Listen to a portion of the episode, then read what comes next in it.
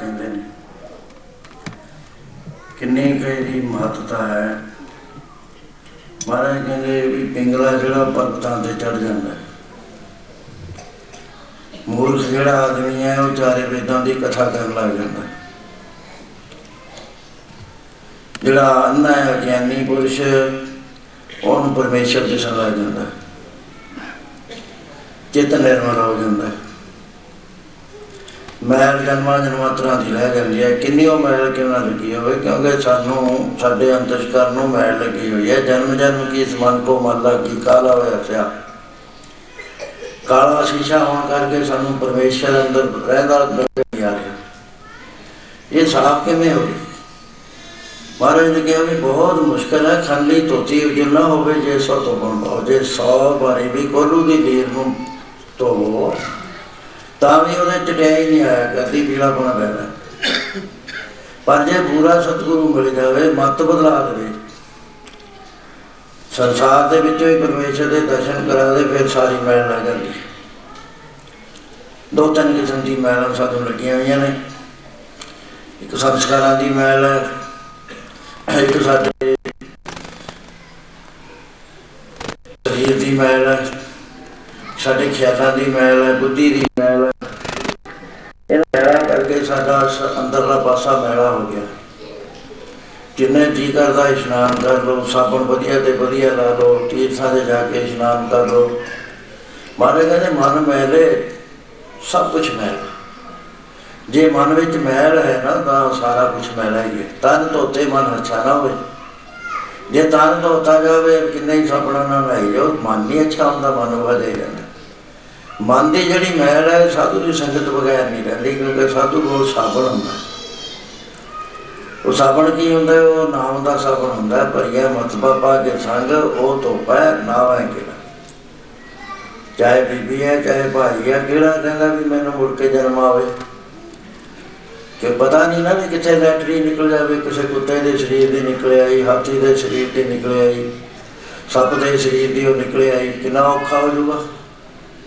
ਜੇ ਬਲਾਈ ਦਾ ਵੈਗਰੂ ਭਲਾ ਦਿੰਦਾ ਹੈ ਜੇ ਯਾਦ ਰਹਿ ਜਾਵੇ ਫਿਰ ਤਾਂ ਬਹੁਤਾ ਹੀ ਔਖਾ ਵੀ ਆ ਮੇਰਾ ਮੁਕਾਮ ਸੀ।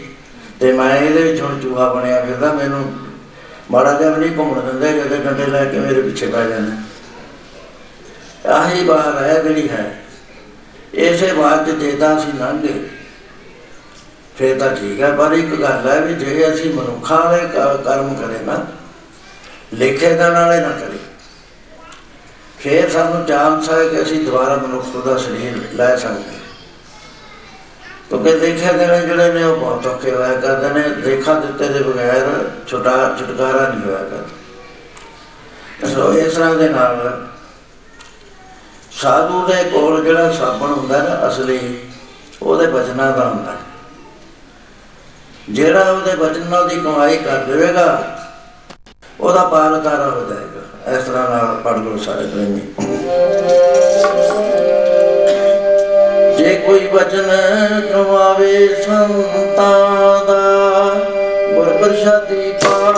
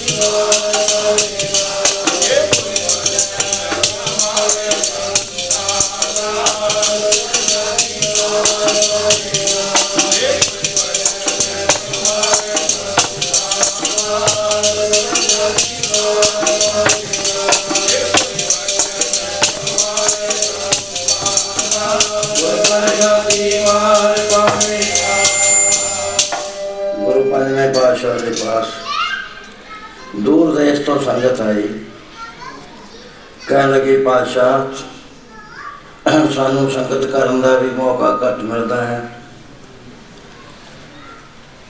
ਅਸੀਂ ਕੀ ਯਤਨ ਕਰੀਏ, ਜਿਹਦੇ ਨਾਲ ਅਸੀਂ ਇਸ ਭਵਜਨ ਨੂੰ ਟਾਲ ਜਾਈਏ। ਮਹਾਰਾਜ ਕਹਿੰਦੇ, ਕੀ ਕੰਮ ਕਰਦੇ ਹੁੰਦੇ ਹੋ? ਕਹਿੰਦੇ, ਮਹਾਰਾਜ, ਅਸੀਂ ਕਰਮ ਧਰਮ ਜੋ ਵੇਦਾਂ ਸ਼ਾਸਤਰਾਂ 'ਚ ਲਿਖੇ ਆ ਉਹ ਸਾਰੇ ਕਰਦੇ ਆ ਤੇ ਵੇਦ ਤੀਰਥਾਂ ਦਾ ਇਸ਼ਨਾਨ ਕਰਦੇ ਆ ਵੇਦ ਸ਼ਾਸਤਰ ਪੜ੍ਹਦੇ ਆ ਮਹਾਰਾਜ ਕਹਿੰਦੇ ਐ ਨਹੀਂ ਲੰਗਣਾ ਪਿਆਰਿਓ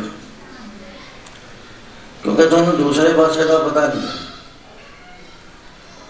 ਵੀ ਇਹਦਾ ਫਲ ਮਿਲਦਾ ਹੈ ਕਿ ਨਹੀਂ ਮਿਲਦਾ ਕਿ ਲੁੱਟਿਆ ਜਾਂਦਾ ਹੈ। ਮਹਾਰਾਜ ਕਹਿਣ ਲੱਗੇ, ਕਰਮ ਧਰਮ ਪਾ ਖੰਡ ਜੋ ਦਿਸੇ, ਤੈਨ ਜਾਮ ਜਗਾਤੀ ਲੁੱਟੇ ਨਿਰਵਾਣ ਕੀਰਤਨ ਗਾਵੋ ਕਰਤੇ ਦਾ ਨਿਕ ਸਿਮਰਤ ਛੁਟੇ ਕਹਿੰਦੇ ਜਿਹੜੇ ਕਰਮ ਧਰਮ ਕਰਦੇ ਆ ਨਾ, ਤੀਰਥਾਂ ਤੇ ਗਏ, ਪੁੰਨ ਰਾਮ ਕਰਾਇਆ, ਹੋਰ ਵੀ ਅਨੇਕਾਂ ਕਰਮ ਧਰਮ ਅਸੀਂ ਕਰਦੇ ਆ। ਜਦੋਂ ਇਹ ਜੀਵ ਸਰੀਰ ਛੱਡ ਕੇ ਜਾਂਦਾ ਹੈ ਤਾਂ ਰਸਤਾ ਕਹਿੰਦੇ ਬਹੁਤਾ ਹੀ ਖਤਰਨਾਕ ਹੈ।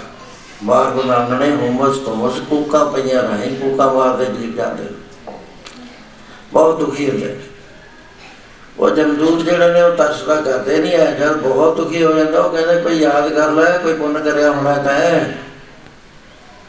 ਫਿਰ ਉਹ ਸੋਚਦਾ, ਵੀ ਫਲਾਣੇ ਥਾਂ ਮੈਂ ਆ ਪੁੰਨ ਕਰਿਆ ਸੀ।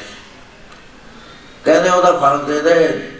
ਐ ਹਨੇਰੇ ਵਿੱਚੋਂ ਤੈਨੂੰ ਉਹ 10 ਕਮੀਲ ਅਸੀਂ ਲਗਾ ਦਾਂਗੇ, ਉਹ ਨਾ ਫਲ ਉਹਦੇ ਬਾਅਦ ਫਿਰ ਉਹ ਯਾਰ ਹੋ ਜਾਂਦਾ ਜਦ ਹਨੇਰਾ ਆਇਆ ਮਹਾਰਾਜ ਕਹਿੰਦੇ, ਜੇ ਪੈਂਡੇ ਮਹਾ ਅੰਧ ਗਵਾਰਾ ਹੱਥ ਤੋਂ ਜ਼ਿਆਦਾ ਗਵਾਰ ਹੈ ਉੱਥੇ। ਜਿਹਦੇ 'ਚ ਹੱਥ ਮਾਰੇ ਉਹ ਨਹੀਂ ਦਾ ਕੁਛ ਹੈ ਹੀ ਨਹੀਂ ਸੂਰਜ। ਜੀਵ ਉੱਥੇ, ਜੀਵ ਨੂੰ ਰਾਹ ਨਹੀਂ ਦਿੰਦਾ, ਉਹਦੇ ਕੋਲ ਅੱਖ ਨਹੀਂ ਹੈ, ਰਾਹ ਦੇਖਣ ਵਾਲੀ। ਸੋ ਮਹਾਰਾਜ ਕਹਿੰਦੇ ਇਸ ਤਰ੍ਹਾਂ ਕਰਮ ਧਰਮ ਤਾਂ ਜਿਹੜੇ ਨੇ ਨਾ ਰਾਹ 'ਚ ਜਮਦੂਤ ਲੁੱਟ ਲੈਂਦੇ ਨੇ, ਇੱਕ ਹੀ ਬੁਰੀਆਂ ਹੁੰਦੀਆਂ ਨੇ, ਇੱਕ ਹੀ ਸਟਾਪੇਜ ਨੇ ਉਹਦੇ ਵਿੱਚ ਐਸਾ ਹੀ ਲਿਖਿਆ ਹੋਇਆ। ਮਹਾਰਾਜ ਨੇ ਉਸ ਦਾ ਸੰਖੇਪ ਚ ਲਿਖ ਦਿੱਤਾ, ਜੈ ਮਾਤ ਪਿਤਾ ਸੁਤ ਮੀਤ ਨਵਾਈ ਮਨੁਆ ਨਾਮ ਤੇਰੇ ਸੰਗ ਸਾਈ ਜੈ ਮਹਾ ਭਿਆਨ ਪੂਜ ਜਮ ਦਲ, ਤਾ ਕੇਵਲ ਨਾਮ ਸੰਗ ਤੇਰੇ ਚਲੇ। ਜੈ ਮੁਸ਼ਕਲ ਹੋਵੇ, ਅਤ ਭਾਰੀ, ਅਤ ਕਹਿੰਦੇ ਨੇ ਐਕਸਟ੍ਰੀਮ ਨੂੰ ਹੱਥੋਂ ਜਾਦੇ ਭਾਰੀ। ਤੇ ਉੱਥੇ ਵੀ ਪਰਮੇਸ਼ਰ ਦਾ ਨਾਮ ਤੇਰੇ ਨਾਲ ਜਾ ਕੇ ਤੇਰਾ, ਤੇਰੇ ਤੈਨੂੰ ਸਿਖਾਲਾ ਕਰ। ਇੱਕ ਵਾਰੀ ਜਦ ਮੈਂ ਯੂਪੀ satsang ਕਰਦਾ ਸੀ, ਉੱਥੇ ਇੱਕ ਸਾਡੀ ਰਿਸ਼ਤੇਦਾਰ ਸੀ ਬੀਬੀ। ਉਹ ਹਰ satsang ਜਾਇਆ ਕਰੇ ਦੂਰ ਦੂਰ ਵੀ ਆਇਆ ਕਰੇ। ਮੈਂ ਦੇਖਿਆ ਬਣਾ ਭਰਾ ਦੀ ਕੁੜਮਣੀ ਲੱਗਦੀ ਸੀ, ਦੋਵੇਂ ਜਣੇ ਆਉਂਦੇ ਹੁੰਦੇ। ਬਹੁਤ ਦੂਰ ਤੋਂ ਆਉਣਾ ਸਾਈਕਲ ਹੋਣਾ ਦੀਵਾਨ ਮੇਰੇ ਹੁੰਦੇ ਟਾਈਮ ਤਾਂ ਹੁੰਦਾ ਨਹੀਂ ਸੀ 4-4 ਘੰਟੇ 5-5 ਘੰਟੇ ਲੱਗਦੇ ਸੀ। ਸੂਰਜ ਛਿਪ ਜਾਣਾ, ਗਾਹਾਂ ਵੇ ਜੰਗਲ ਦੇ ਰਾਹ ਹੁੰਦੇ, ਫਿਰ ਸਤੋਂ ਵੀ ਦਾ 8-7 ਮੀਲ ਉਹਦਾ ਫਾਰਮ ਗਾਹਾਂ ਸੀ। ਉਹ ਮੈਂ ਇੱਕ ਦਿਨ ਪੁੱਛਿਆ, ਮੈਂ ਕਿਹਾ, ਬੀਬੀ, ਤੈਨੂੰ ਲੱਗਣ ਕਿੱਥੋਂ ਲੱਗੀ ਹੈ ਵੀ ਸਾਸੰਗ ਦੀ, ਇੰਨਾ ਤੂੰ ਕਿੰਨੀ ਖੇਚਲ ਚੱਲਦੇ ਹੋ ਤੁਸੀਂ ਦੋ ਜਣੇ? ਸਾਡੇ ਕੋਲ ਤਾਂ ਗੱਡੀਆਂ ਨੇ ਸੰਗਤਾਂ ਨੂੰ ਅਸੀਂ ਟਰੈਕਟਰਾਂ ਤੇ ਬਿਠਾ ਕੇ ਲੈ ਜਾਂਦੇ ਹਾਂ ਟਰਾਲੀਆਂ ਤੇ। ਟਰਾਲੀਆਂ ਦਾ ਜਿੱਥੇ ਟਰਮੀਨਲ ਹੈ ਤੋਂ ਉਹ ਤੋਂ ਵੀ 7-8 ਮੀਲ ਜਾਂਦੇ ਹੋ ਤੁਸੀਂ। ਐਡੀ ਲਗਨ ਗੜੀ ਲੱਗ ਕਹਿਣ ਲੱਗੇ ਵੀਰ ਜੀ ਸੁਣੋ। ਮੈਂ ਕਹਿੰਦੀ ਜਦ ਤੁਹਾਡੇ ਦੀਵਾਨ ਉੱਧਰ ਲੱਗਦੇ ਸੀਗੇ ਸਾਡੇ ਵੱਲ, ਜਦ ਮੈਂ ਤੁਹਾਨੂੰ ਨਹੀਂ ਸੀ ਜਾਣਦੀ। ਤੇ ਮੈਂ ਚੜ੍ਹਾਈ ਕਰ ਗਈ। ਚੜ੍ਹਾਈ ਕਰੀ ਤਾਂ ਮੈਂ ਲੈਣ ਵਾਲੇ ਆ ਗਏ ਮੇਰੇ ਕੋਈ ਖੋਟ ਮੇਰੇ 'ਚ ਕੋਈ ਹੈ ਨਹੀਂ ਸੀ, ਕਿਉਂਕਿ ਕਿਸਾਨ ਜਿਹੜੇ ਹੁੰਦੇ ਨਾ, ਤੁਸੀਂ ਹੋਏ ਕਿਸਾਨ ਹੋ ਇੱਥੇ ਤਾਂ ਹੈ ਹੀ ਨਹੀਂ ਕੋਈ ਆਦਮੀ ਨੂੰ, ਚਾਂਸ ਹੀ ਨਹੀਂ ਹੈ ਵੀ ਬੇਈਮਾਨੀਆਂ ਕਰੇ, ਠੱਗੀਆਂ ਕਰੇ, ਧੋਖੇ ਦੇਵੇ। ਉਹੀ ਵੱਧ ਕੇ ਜਾ ਕੇ ਕਰ ਦਵੇ, ਉਹਦੀ ਗੱਲ ਵੱਖਰੀ ਹੈ। ਕਿਸਾਨ ਵੀ ਜਿਹੜੇ ਹੁੰਦੇ ਨੇ, ਉਹ ਵੀ ਹੱਕ ਦੀ ਉਹ ਕਮਾਈ ਕਰਦੇ ਨੇ। ਕਹਿਣ ਲੱਗੇ ਵੀ ਐਸੀ ਤਾਂ ਬਾਤ ਕੋਈ ਨਹੀਂ ਸੀ, ਮੈਂ ਕਦੇ ਕਦੇ satsang ਜਾਂਦੀ ਹੁੰਦੀ ਸੀ। ਥੋੜਾ ਬਹੁਤਾ ਪਾਠ ਵੀ ਕਰ ਲੈਂਦੀ ਸੀ। ਕਹਿਣ ਲੱਗੇ ਜਦ ਮੈਂ ਗਾਂ ਗਈ ਇੱਕ ਨਦੀ ਆ ਗਈ। ਬਹੁਤ ਭੈੜੀ ਨਦੀ ਦੇਖਿਆ ਨਾ ਜਾਵੇ, ਐਡੇ ਐਡੇ ਦੇ ਜਾਨਵਰ ਮੂੰਹ ਅੱਡੀ ਫਿਰ ਕਹਿਣ ਲੱਗੇ, ਬੀਬੀ ਆ ਲੰਗਣੀ ਪੈਣੀ ਹੈ। ਮੈਂ ਕਦੀ ਹੈਰਾਨ ਪਰੇ ਜਾਂਦੇ, ਇਹਦੇ ਵਿੱਚ ਪਾਣੀ ਦੀ ਬੜੀ ਤਾਂ ਇਹਨਾਂ ਨੇ ਖਾ ਦੇਣਾ ਕਹਿੰਦੇ, ਪੁੱਲ ਤਾਂ ਹੈਗਾ, ਉਹ ਹੈ। ਉਹ ਪੁੱਲ ਕਿਹਾ ਗਿਆ, ਜਿਹੜੀ ਖੰਡੇ ਦੀ ਧਾਰ ਹੁੰਦੀ ਹੈ ਬਾਹਰ ਤੋਂ ਵੀ ਬਹੁਤ ਬਰੀਕ। ਉਸ ਲਾਦ ਦਾ ਪੰਥ ਦਹਿਲਾ। ਮਾਰੇ ਕਹਿੰਦੇ, ਉਹ ਪੁੱਲ ਬਹੁਤ ਔਖਾ ਹੈ, ਜਿਹਨੂੰ ਪੁਰਸਲਾਦ ਦਾ ਪੁੱਲ ਕਹਿੰਦੇ। ਕਹਿੰਦੀ, ਉਹਦੇ ਤਾਂ ਜੀਵ ਤੁਰਨ ਕੱਟ ਕੱਟ ਕੇ ਥੱਲੇ ਗਿਰੀ ਜਾਣ ਮੈਂ ਤਾਂ ਡਰੀ ਖੜੀ। ਮੈਂ ਕਿਹਾ ਇਹ ਵਾਹਿਗੁਰੂ, ਹੁਣ ਮੈਂ ਕੀ ਕਰਾਂ? ਮੈਂ ਤਾਂ ਮੈਨੂੰ ਤਾਂ ਪਤਾ ਹੀ ਨਹੀਂ ਸੀ ਵੀ ਇਹ ਜਿਹੇ ਰਾਹ ਵੀ ਆਉਣਗੇ ਮੇਰੇ ਅੱਗੇ। ਕਹਿੰਦੀ ਇਹਨਾਂ ਨੂੰ ਇੱਕ ਛੋਟੀ ਜਿਹੀ ਕਿਸ਼ਤੀ ਲੈ ਕੇ ਚਿੱਟੇ ਕੱਪੜੇ ਪਾਏ ਹੋਏ ਇੱਕ ਬੀਬੀ ਆ ਗਈ ਕਹਿਣ ਲੱਗੀ, ਭੈਣ, ਪਰੇਸ਼ਾਨ ਨਾ ਹੋ। ਮੈਂ ਕੀ ਗੱਲ? ਕਹਿੰਦੀ ਮੈਂ ਤੇਰੇ ਵਾਸਤੇ ਲੈ ਕੇ ਆਈ ਹਾਂ ਕਹਿੰਦੀ ਮੈਨੂੰ ਤਾਂ ਐਂ ਮਿਲ ਗਿਆ ਜਿਵੇਂ ਰੱਬ ਮਿਲਿਆ ਹੁੰਦਾ। ਮੈਂ ਉਹਦੇ ਬਾਹਰ ਬੈਠ ਕੇ ਚਲੀ ਗਈ। ਮੈਂ ਉਹਨੂੰ ਪੁੱਛਿਆ ਵੀ ਭੈਣ, ਮੈਨੂੰ ਐਂ ਦੱਸ ਵੀ ਤੂੰ ਮੈਨੂੰ ਜਾਣਦੀ ਜਾਂ ਜੀਵ ਕਿੰਨੇ ਦੁਖੀ ਹੋ ਰਹੇ ਨੇ ਕੱਟ ਕੱਟ ਗਿਰਦੇ ਨੇ। ਤੇ ਤੂੰ ਮੈਨੂੰ ਕਿਸ ਤਰ੍ਹਾਂ ਜਗਾ ਦਿੱਤਾ? ਮੈਨੂੰ ਕੋਈ ਥੋੜੀ ਜਿਹੀ ਗੱਲ ਤਾਂ ਦੱਸ, ਕਹਿਣ ਲੱਗੀ, ਉਹ ਕਹਿਣ ਲੱਗੀ ਵੀ ਮੈਂ ਤੇਰਾ ਪੁੰਨਾ ਯਾਦ ਕਰ, ਕਹਿੰਦੀ ਮੈਂ ਕਿਹਾ ਮੇਰੇ ਤਾਂ ਯਾਦ ਨਹੀਂ ਆ ਰਿਹਾ, ਕਹਿਣ ਲੱਗੀ, ਤੇਰੇ ਵਿਹੜੇ ਵਿੱਚ ਬੇਰੀ ਸੀ। ਉਹ ਬੇਰੀ ਦੇ ਉੱਤੇ ਬੱਚਿਆਂ ਨੇ ਚਿੜੀ ਫੜ ਲਈ, ਉਹਦੇ ਨਾਲ ਪ- ਪੌਂਦੇ ਨਾਲ ਧਾਗਾ ਬੰਨ ਕੇ ਨਾ ਪੱਕਾ ਛੱਡ ਦਿੱਤੀ। ਉਹ ਬੇਰੀ ਵਿੱਚ ਉਲਝ ਗਈ। ਉਲਝੀ ਹੋਈ ਦੋ ਤਿੰਨ ਅੰਗੇ ਉੱਚੀਆਂ ਦੀਆਂ ਕਰਦੀ ਰਹੀ ਬਾਜਾ ਨਹੀਂ ਸੀ ਕੁੱਕੀ ਕਹਿੰਦੋ ਝਾੜੂ ਦਿੰਦੇ ਸੀ, ਤਾਂ ਦੇਖਿਆ ਉੱਪਰ ਵੀ ਚਿੜੀ ਫਸੀ ਬੈਠੀ ਆ। ਤੂੰ ਤੇਰੇ ਮਨ ਚ ਰਹਿਮ ਆਇਆ, ਦਇਆ ਆਈ। ਤੇ ਤਾਂ ਸਟੂਲ ਲਿਆਂਦਾ ਕੈਂਚੀ ਲੈ ਕੇ ਉਹਦਾ ਉਹਦਾ ਧਾਗਾ ਸੀ ਕੱਟਦਾ। ਕਹਿੰਦੇ ਇਹ ਪੁੰਨ ਹੈਗਾ 68 ਤੀਰਥ ਸਗਲ ਪੁੰਨ ਜੀ ਦਇਆ ਪ੍ਰਵਾਨ ਕਿਸੇ ਮਜਬੂਰ ਜੀਵ ਦੇ ਉੱਤੇ ਦਇਆ ਕਰਦੇ ਨਹੀਂ 68 ਤੀਰਥ ਦਾ ਵਰਗਾ ਪੁੰਨ ਹੋਇਆ ਕਰਦਾ। ਉਹ ਪੁੰਨ ਤੇਰਾ ਇੱਥੇ ਨਿਭਾਰਿਆ ਤੈਨੂੰ। ਉਹਦੇ ਬਾਅਦ ਕਹਿੰਦੀ ਮੈਂ ਜਦ ਧਰਮਰਾਜ ਦੇ ਗਈ ਉਹ ਕਹਿਣ ਲੱਗਾ ਉਹ ਤੁਸੀਂ ਤਾਂ ਗਲਤੀ ਕਰ ਲਈ ਐਸੇ ਐਸੇ ਫਾਰਮ ਦੇ ਨਾਲ ਦੀ ਸਮਾਟ ਖੇੜੇ ਦੀ ਆ ਗੱਲ। ਇਹ, ਜੇ ਕੋਈ ਉੱਥੇ ਦਾ ਹੋਵੇ ਸਿੰਘ। ਤੇ ਉਹ ਨਾਲ ਦੇ ਫਾਰਮ 'ਚ ਕਹਿੰਦੀ ਸਰਜੀਤ ਕੌਰ ਮੇਰੇ ਨਾਮ ਦੀ ਹੋਰ ਸੀ।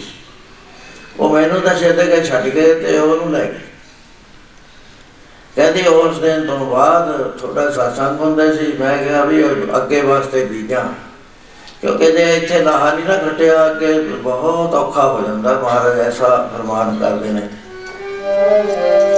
ਯਾ ਖਾ ਚਲੋ ਹਰ ਲਾਹਾ ਅੱਗੇ ਮਨ ਤੇ ਬਾਦੇ ਯਾ ਖਾ ਚਲੋ ਹਰ ਲਾਹਾ ਮਨ ਤੇ ਬਾਦੇ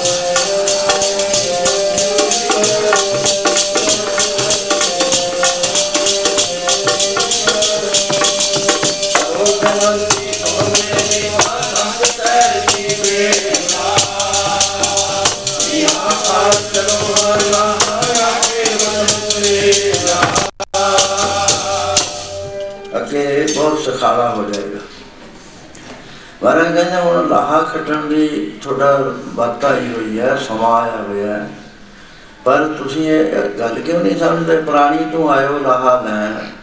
ਲੱਗਾ ਕਿਤਕ ਵਕੜੇ ਸਾ ਮੁਕਤੀ ਚੱਲੀ ਰਹਿਣ। ਆਇਆ ਤਾਂ ਲਾਹੇ ਵਾਸਤੇ ਸੀ। ਲੇਕਿਨ ਹੋਏ ਕਿਆ ਗਿਆ, ਘਾਟੇ ਦੇ ਪੰ ਪੰਡਾ ਬਣ ਕੇ ਇਥੋਂ ਤੁਰ ਪਿਆ। ਸੋ ਕਹਿਣ ਲੱਗੀ, ਵੀਰ ਜੀ, ਉਸ ਦਿਨ ਤੋਂ ਮੈਂ ਨਹੀਂ ਕੋਈ ਵੀ ਸਤਸੰਗ ਛੱਡਿਆ ਚਾਹੇ ਤੁਹਾਡਾ 30 ਮੀਲ ਤੇ ਹੈ ਚਾਹੇ 40 ਮੀਲ ਤੇ ਹੈ ਇੱਥੇ ਟਰਾਲੀਆਂ ਮਿਲ ਜਾਂਦੀਆਂ ਤੁਹਾਡੀਆਂ, ਤੇ ਪਹਿਲਾਂ ਫਿਰ ਅਸੀਂ ਸਾਈਕਲ ਤੇ ਚਲੇ ਜਾਂਦੇ ਹਾਂ, ਰਾਤ ਪੈ ਜਾਂਦੀ ਹੈ, ਸਾਨੂੰ ਕੋਈ ਗੱਲ ਨਹੀਂ ਦਰਗਾਹ ਦੇ ਵਿੱਚ ਤਾਂ ਕੰਮ ਆਉਣਾ ਸੋ ਇਹ ਕਦੇ ਕਦੇ ਵਾਹਿਗੁਰੂ ਐਸੇ ਭੇਤ ਵੀ ਖੋਲ ਦਿੰਦਾ। ਜਿਹੜੇ ਸਾਨੂੰ ਬਹੁਤ ਸੀਰੀਅਸਲੀ ਸੋਚਣ ਵਿਚਾਰਨ ਦਾ ਕੰਮ ਦਿੰਦੇ। ਸੋ ਇਸ ਤਰ੍ਹਾਂ ਮਹਾਰਾਜ ਕਹਿਣ ਲੱਗੇ ਕਰਮ ਧਰਮ ਪਾ ਖੰਡ ਜੋ ਦਿਸੇ ਤਨ ਜਮ ਜਗਾਤੀ ਲੁੱਟੇ। ਇਹਨਾਂ ਨੂੰ ਤਾਂ ਜਮ ਲੁੱਟ ਲੈਂਦੇ ਨੇ ਰਾਜ। ਨਿਰਵਾਣ ਕੀਰਤਨ ਗਾਵੋ ਕਰਦੇ ਗਾ ਨਿਮਕ ਸਿਮਰਤ ਜਿਤ ਛੂਟੇ। ਸੰਤੋ ਸੱਚ ਬਾਤ ਜੇ ਕੋ ਬਚਨ ਕਮਾ ਸੰਤਨ ਕਾ ਸੋ ਗੁਰ ਪ੍ਰਸਾਦੀ ਤਰੀ ਮਹਾਪੁਰਸ਼ਾਂ ਦੇ ਬਚਨ ਕਮਾ ਕੇ ਇਹ ਸੰਸਾਰ ਭਗਤ ਤੋਂ ਤਰ ਜਾਂਦਾ ਹੈ। ਸੋ ਇਹ ਜਿਹੜੀ ਸੰਗਤ ਹੈ ਨਾ ਆਪਾਂ ਨੂੰ ਹੁਣ ਮਿਲੀ ਹੈ, ਇੱਥੇ ਆਪਾਂ ਕਰਦੇ ਹਾਂ ਗੁਰੂ ਮਹਾਰਾਜ ਦੀ ਹਾਜ਼ਰੀ 'ਚ ਥੋੜੇ ਬਹੁਤੇ ਵੀ ਆਪਣੇ ਮਨ 'ਚ ਬਸ ਜਾਵੇ ਬਸਣੀ ਹੈ ਕਿਉਂਕਿ ਅਸੀਂ ਕੋਈ ਐਸੇ ਕਹਾਣੀ ਆ ਇਸ ਬਿਲਕੁਲ ਇਹ ਸਾਨੂੰ ਪਤਾ ਹੀ ਨਹੀਂ ਕਿਤੇ ਠੀਕ ਹੈ ਜੋ ਗੁਰੂ ਸਾਹਿਬ ਕਹਿੰਦੇ ਨੇ ਅਸੀਂ ਉਹਨਾਂ ਨਾਲ ਇੱਕ ਕਰਦੇ ਹਾਂ ਟਰਾਈ ਕਰਾਂਗੇ ਵੀ ਹਾਂ ਕਹਾ ਵਾਸਤੇ ਜੀਵਨ ਸੁਧ ਹੋ ਜਾਵੇ ਸੋ ਇਹ ਤਾਂ ਮਹਾਰਾਜ ਕਹਿੰਦੇ ਜਿਹੜੇ ਤੁਸੀਂ ਦੇ ਸ਼ਾਸਤਰ ਨੇ ਉਹ ਠੀਕ ਕਹਿੰਦੇ ਹੋ। ਕੋਟ ਤੀਰਥ ਮੱਜਨ ਨਿਸ਼ਾਨਾ ਇਸ ਕਾਰਨਾ ਕਰੀਤੇ ਤੀਰਥਾਂ ਵਿੱਚ ਤਾਂ ਸੀਵਰੇਜ ਦੇ ਨਾਲੇ ਪਾ ਦਿੱਤੇ, ਹੁਣ ਕਿਹੜੇ ਤੀਰਥ ਦੇ ਜਾਓਗੇ? ਸਾਰੇ ਤੀਰਥ ਦੇ ਕਰ ਮੈਲ ਦਾ ਭਰ ਗਏ। ਉਹ ਤਾਂ ਆਵੇ ਵਿਚਾਰੇ ਦੁਹਾਈ ਵਿਚਾਰ ਰਹੇ ਨੇ, ਵੀ ਸ਼ਾਇਦ ਕੋਈ ਮੈਲ ਲਾਏ, ਕੋਈ ਆਵੇ।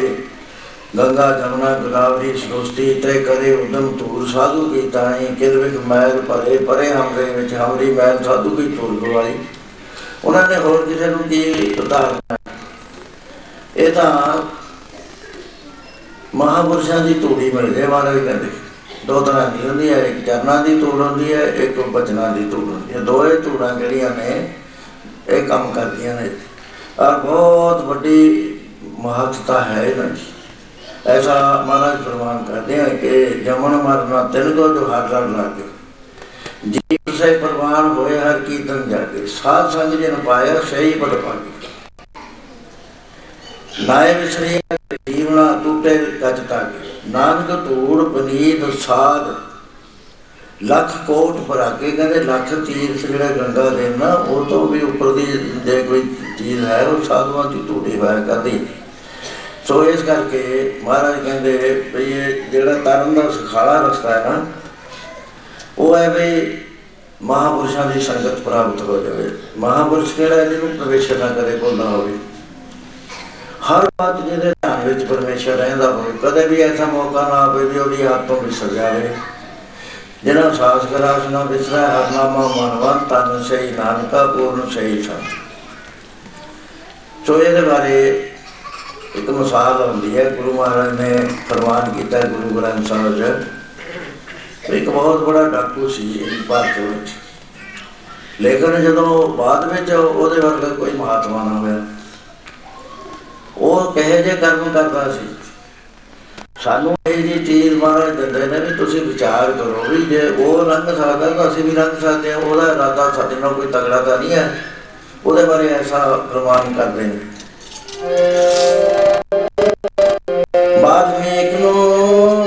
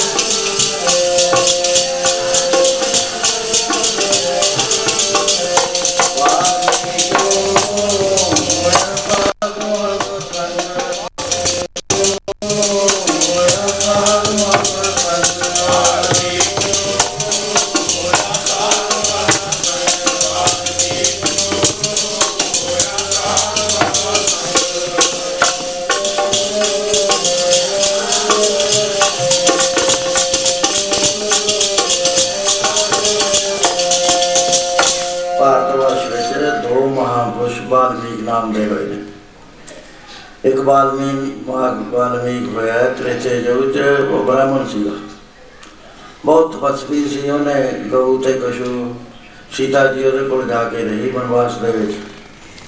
ਦੋ ਬੱਚੇ ਸੀ, ਉਹਦੀ ਪਰਣਾ ਕਰੀ ਤੇ ਭਾਰਤ ਵਰਸ਼ ਦੇ ਵਿੱਚ ਲਾਹੌਰ ਪੰਜਾਬ ਵਿੱਚ ਗਊ ਤੇ ਕਸ਼ੂ ਦਾ ਰਾਜ ਹੋਇਆ। ਲਹੂ ਨੂੰ ਲਾਹੌਰ ਦਾ ਰਾਜ ਦਿੱਤਾ ਗਿਆ ਤੇ ਉਹਦੇ ਨਾਮ ਤੇ ਲਾਹੌਰ ਬੰਨਿਆ ਗਿਆ। ਕਸ਼ੂ ਦੇ ਨਾਮ ਤੇ ਕਸ਼ੂਰ ਬੰਨਿਆ ਗਿਆ। ਦੋਹਾਂ ਪੁੱਤਰਾਂ ਨੂੰ ਰਾਮਚੰਦਰ ਜੀ ਨੇ ਪੰਜਾਬ ਦਾ ਰਾਜ ਦਿੱਤਾ। ਇਹ ਹੀ ਜਿਹੜੇ ਲਹੂ ਤੇ ਕਸ਼ੂ ਨੇ, ਇਹ ਹੀ ਗੁਰੂ ਗੋਬਿੰਦ ਸਿੰਘ ਦੇ ਵਡੇਰੇ ਨੇ। ਗੁਰੂ ਦਸਵੇਂ ਪਾਤਸ਼ਾਹ ਨੇ ਜਿੱਤਰ ਨਾਟਕ ਚ ਲਿਖਿਆ ਕਿ ਇਹਨਾਂ ਤੋਂ ਸਾਡੀ ਕੁਲ ਚੱਲ ਕੇ ਦੋ ਦੇ ਵਿੱਚ ਹੋ ਗਈ, ਇੱਕ ਬੇਦੀ ਬਣ ਗਏ ਇੱਕ ਸੋਢੀ ਬਣ ਗਏ ਬੇਦੀ ਗੁਰੂ ਨਾਨਕ ਸਾਹਿਬ ਸੀਗੇ ਤੇ ਸੋਢੀ ਵੀ ਇਹ ਸੀਗੇ। ਸੋ ਇਹ ਬੜਾ ਵਿਦਵਾਨ ਮਹਾਰਿਸ਼ੀ ਸੀਗਾ, ਵਾਲਮੀਕ। ਦੂਸਰਾ ਵਾਲਮੀਕ ਦੁਆਪਰ ਜੋ ਕੁਝ ਹੋਇਆ ਕ੍ਰਿਸ਼ਨ ਮਹਾਰਾਜ ਕੋਲੇ। ਇਹ ਚੰਡਾਲ ਜਾਤੀ ਦਾ ਸੀ। ਮਹਾਰਾਜ ਕਹਿੰਦੇ ਰੇ ਚਿਤ ਚੇਤ ਚੇਤ ਅਚੇਤ ਕਾਹੇ ਨਾ ਵਾਲਮੀਕ ਦੇਖ। ਕੇ ਜਾਤ ਤੇ ਕੇ ਪਦ ਅਮਰਿਓ ਰਾਮ ਭਗਤ ਸੀ ਤੂੰ ਵਿ- ਵਿਚਾਰ ਕਰਕੇ ਦੇਖ ਕਹਿੰਦੇ ਬਈ ਐਡੀ ਛੋਟੀ ਜਾਤ ਜਨਾਲ ਜਾਤੀ ਜਿਹੜੀ ਹੁੰਦੀ ਹੈ ਉਹ ਉਹ, ਅਹ, ਮਰੇ ਹੋਏ ਡੰਗਰ ਖਾ ਲਿਆ ਕਰਦੀ ਹੈ। ਭਾਰਤ ਵਿੱਚ ਜਾਤਾਂ ਬਾਤਾਂ ਸੀਗੀਆਂ, ਬੇਅੰਤ ਕੌਮਾਂ ਸੀ ਇੱਥੇ। ਕਹਿੰਦੇ ਇਸ ਜਾਤ ਦੇ ਵਿੱਚ ਜਿਹਨੂੰ ਅਧਿਕਾਰ ਹੀ ਨਹੀਂ, ਨਾ ਮੰਦਰ ਆਉਣ ਦਾ, ਨਾ ਕੋਈ ਵੇਦ ਪੜਨ ਦਾ, ਨਾ ਕੋਈ ਨਾਮ ਜਪਣ ਦਾ, ਉਹ ਕਿੰਨੀ ਪਦਵੀ ਪ੍ਰਾਪਤ ਕਰ ਗਿਆ। ਤੇ ਵਾਲਮੀਕ ਬਚਪਨ ਦੇ ਵਿੱਚ ਪਿਤਾ ਇਹਦਾ ਚੜਾਈ ਕਰ ਗਿਆ। ਇਹਨੇ ਮਾਂ ਨੂੰ ਕਿਹਾ ਵੀ, ਮਾਂ, ਮੈਨੂੰ ਕੰਮ ਦੱਸ, ਮੈਂ ਕੀ ਕਰਿਆ ਕਰਾਂ? ਕਹਿੰਦੀ, ਬੇਟਾ, ਹੁਣ ਤੂੰ ਹਾਲੇ ਜਵਾਨ ਹੋ ਜਾ, ਤਕੜਾ ਹੋ ਜਾ। ਸਰੀਰ ਬਣਾ ਮਜ਼ਬੂਤ ਫੇਰ ਮੈਂ ਤੈਨੂੰ ਕੰਮ ਦੱਸੂ। ਜਦ 18 ਸਾਲ ਦਾ ਹੋ ਗਿਆ, ਉਸ ਵੇਲੇ ਮਾਂ ਕਹਿੰਦੀ, ਤੂੰ ਤੂੰ ਜਵਾਨ ਹੋ ਗਿਆ। ਕੰਮ ਕੀ ਕਰਾਂ ਮਾਂ? ਕਹਿੰਦੇ ਵੀ ਕੰਮ ਜਿਹੜਾ ਤੇਰਾ ਪਿਓ ਕਰਦਾ ਸੀ। ਆਪਾਂ ਲੁਟੇਰੇ ਆ ਰਾਤ ਘੇਰ ਕੇ ਬੈਠਾ ਰਿਹਾ ਕਰ ਦੇਖਦਾ ਰਿਹਾ ਕਰ ਜਦ ਕੋਈ ਬੰਦਾ ਆਇਆ, ਮਾਰ ਦਿਆ ਕਰ, ਮਾਰ ਕੇ ਉਹਦੀ ਜੇਬ ਰੋਲਿਆ ਕਰ, ਜਿਹੜਾ ਕੋਈ ਤੈਨੂੰ ਸ਼ਾਮ ਤੱਕ ਲੱਭੂਗਾ ਉਹ ਲਿਆਇਆ ਕਰ ਪਹਿਲੇ ਦਿਨ ਇਹ ਗਿਆ ਤੇ ਜ- ਉਹਨੇ ਬੰਦਾ ਮਾਰਤਾ। ਜਦ ਜੇਬ ਰੋਲੀ ਦਾ ਦੋ ਪੈਸੇ ਮਿਲੇ। ਮਨ 'ਚ ਖਿਆਲ ਆ ਗਿਆ, ਕਹਿੰਦਾ ਮਨਾ ਦੇ, ਬੰਦੇ ਦੀ ਕੀਮਤ ਕਿੰਨੀ ਹੈ? ਦੋ ਪੈਸੇ ਦਾ ਕੁਝ ਵੀ ਨਹੀਂ ਹੈ। ਇਹ ਮੇਰੀ ਮਾਂ ਨੇ ਮੇਰੇ ਤੇ ਮਾੜਾ ਕੰਮ ਕਰਿਆ। ਕਿ ਜਿਹੜੀਆਂ ਇਸ ਤਰ੍ਹਾਂ ਦੀਆਂ ਮਾਵਾਂ ਨੇ, ਮਾਂ, ਮਹਾਰਾਜ ਨੇ ਪ੍ਰਵਾਨ ਨਹੀਂ ਉਹ ਕਰੀਆਂ। ਉਹਨਾਂ ਨੂੰ ਕਿਹਾ ਕਿ ਜੇ ਕੁਲ ਪੂਤ ਨਾ ਗਿਆਨ ਵਿਚਾਰੀ ਵਿਧਵਾ ਕਸ ਨਾ ਭਈ ਮੈਂ ਤਾਰੀ। ਐਸੀ ਪੁੱਠੀ ਸਿੱਖਿਆ ਦੇਣ ਵਾਲੀ ਮਾਂ ਤਾਂ ਵਿਧਵਾ ਹੋ ਜਾਂਦੀ, ਚੰਗਾ ਸੀ ਕੁਲਾਂ ਦਾ ਨਾਂ ਕਰ ਹੁੰਦੀਆਂ। ਕੋ, ਕੁਲਾਂ ਕਿਵੇਂ ਕਰ ਹੁੰਦੀਆਂ ਨੇ? ਮਹਾਰਾਜ ਕਹਿੰਦੇ ਜੇ ਉਹ ਰਾਜਨਾ ਵੀ ਤਮਾਕੂ ਦਾ ਸੇਵਨ ਕਰ ਲਵੇ ਨਾ, ਤਾਂ ਤੇ ਤਮਾਕੂ ਸੇਵੀਏ ਦੇ ਪਿਤਾ ਤੱਜ ਹੈ। ਜਿਹੜੇ ਦੇਵਤੇ ਸਾਡੇ ਬਜ਼ੁਰਗ ਬੈਠੇ ਨੇ ਸਵਰਗਾਂ ਦੇ ਵਿੱਚ, ਉਹ ਸਾਥ ਛੱਡ ਜਾਇਆ ਕਰਦੇ ਨੇ, ਕਿਉਂਕਿ ਉਹ- ਉਹਦਾ ਦੋਸ਼ ਬਹੁਤ ਲੱਗਦਾ। ਤੇ ਪਾਣੀ ਦਾ ਕੇ ਹੱਥ ਕੋ ਮੁਦਰਾ ਸਮਝਦਾ ਹੈ, ਪਾਣੀ ਉਹਦੇ ਹੱਥ ਦਾ ਸ਼ਰਾਬ ਵਰਗਾ ਦੋਸ਼ੀ ਹੈ। ਸ਼ਰਾਬ ਦਾ ਦੋਸ਼ ਕਿੰਨਾ ਹੈ? ਕਹਿੰਦੇ ਮਦਰਾ ਦਹਿਤੀ ਸਖਤ ਕੋ ਸੱਤਾ ਕੁਲਾਂ ਦਾ ਨਾਸ਼ ਕਰਦੀ ਹੈ, ਤਿੰਨ ਬਾਬੇ ਦਾਦੇ ਪਰਦਾਦੇ ਤੇ ਤਿੰਨ ਹੇਠਾਂ ਵਾਲੀਆਂ, ਬ- ਆ- ਇੱਕ ਆ ਭੰਗ ਦੇ ਤਾਂ ਇੱਕ ਭੰਗ ਜਿਹੜੀ ਹੈ ਤਨ ਦਾ ਨਾਸ਼ ਕਰਦੀ ਹੈ, ਕਿਸੇ ਹੋਰ ਦਾ ਨਹੀਂ ਕਰਦੀ। ਜਗਤ ਜੋੜ ਸੱਚ ਕੋਲ ਦੇ ਜੇ ਤਮਾਕੂ ਪਿੰਦਾ ਕਹਿੰਦੇ 100 ਕੁਲ ਦਾ ਨਾਸ਼ ਕਰ ਦਿੰਦਾ। ਨਿੰਦਾ ਦੇ ਅਨੇਕ ਜੇ ਇੱਕ ਨਿੰਦਕ ਪੁੱਤਰ ਪੈਦਾ ਹੋ ਗਿਆ, ਸਾਰੀਆਂ ਕੁਲਾਂ ਨੂੰ ਨਰਕਾਂ ਦੇ ਵਿੱਚ ਪਹੁੰਚਾ ਦੇ ਉਹਦਾ ਨਾਮ ਜਪਣ ਵਾਲਾ 101 ਕੁਲ ਨੂੰ ਨਰਕਾਂ ਚੋਂ ਕੱਢ ਲੈਂਦਾ। ਸੋ ਇਸ ਕਰਕੇ ਮਹਾਰਾਜ ਕਹਿੰਦੇ, ਜੇ ਮਾਂ ਵਿਧਵਾ ਹੋ ਜਾਂਦੀ, ਜੇ ਕੁਲ ਬੂਤ ਨਾ ਗਿਆਨ ਵਿਚਾਰੀ, ਵਿਧਵਾ ਕਸ ਨਾ ਭਈ, ਮੈਂ ਤਾਰੀ। ਇਹ ਜੀ ਪੁੱਠੀ ਮੱਤ ਦੇਣ ਵਾਲੀ ਮਾਂ।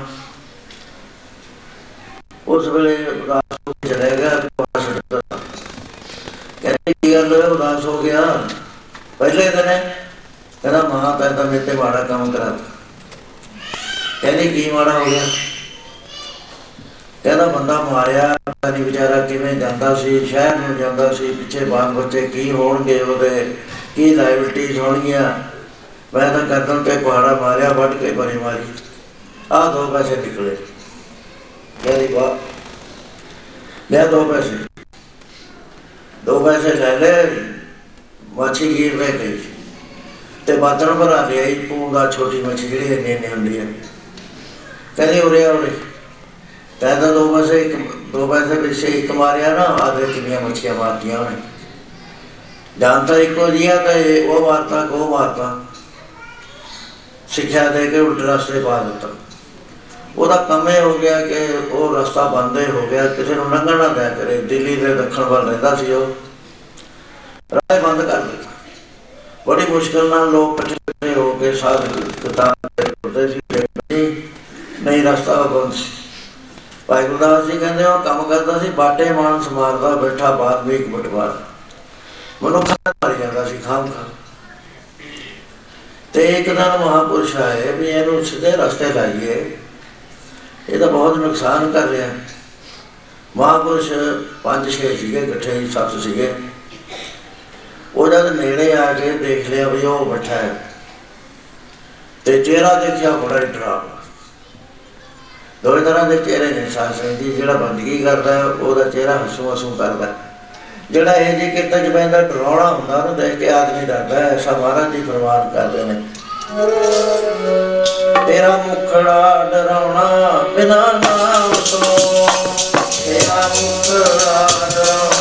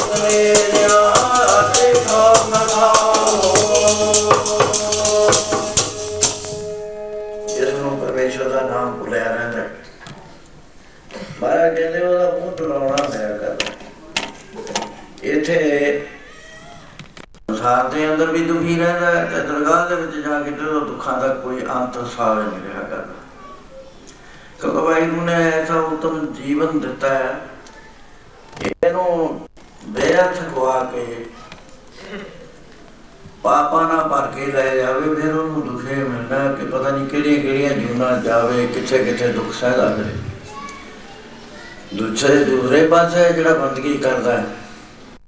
ਨਾਮ ਜਪਦਾ ਹੈ, ਬਾਣੀ ਪੜਦਾ ਹੈ, ਭਰੋਸਾ ਰੱਖਦਾ ਹੈ। ਉਹਦੇ ਬਾਰੇ ਮਹਾਰਾਜ ਕਹਿੰਦੇ, ਉਹਦੇ ਮੁਖ ਦਾ ਤੇ ਇਹਦੇ ਮੁਖ ਦਾ ਹਜ਼ਾਰਾਂ ਕੋਹਾਂ ਦਾ ਫ਼ਰਕ ਹੈ। ਜਿਹੜਾ ਵਾਹਿਗੁਰੂ ਵਾਹਿਗੁਰੂ ਜਪਦਾ, ਧਨ ਹੈ ਮੁਖੜਾ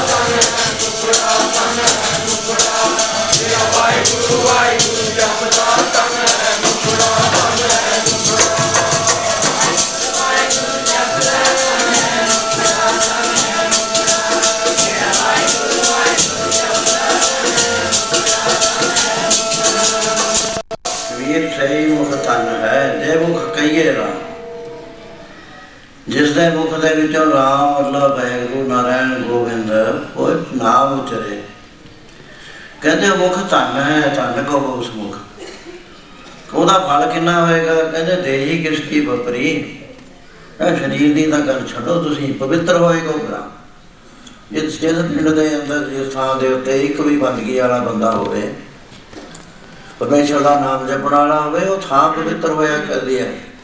ਉਸ ਪਿੰ- ਪਿੰਡ ਦੀ ਨਗਰ ਦੀ ਧੂੜੀ ਨਹੀਂ ਲੱਭਦੀ ਕਹਿੰਦੇ ਇੱਥੇ ਮਹਾਪੁਰਸ਼ ਹੋਏ ਨੇ। ਕਿਉਂਕਿ ਉਹ ਪਵਿੱਤਰ ਕਰ ਦਿੰਦਾ ਹੈ, ਐਸਾ ਮਹਾਰਾਜ ਨੇ ਫਰਮਾਨ ਕਰਿਆ।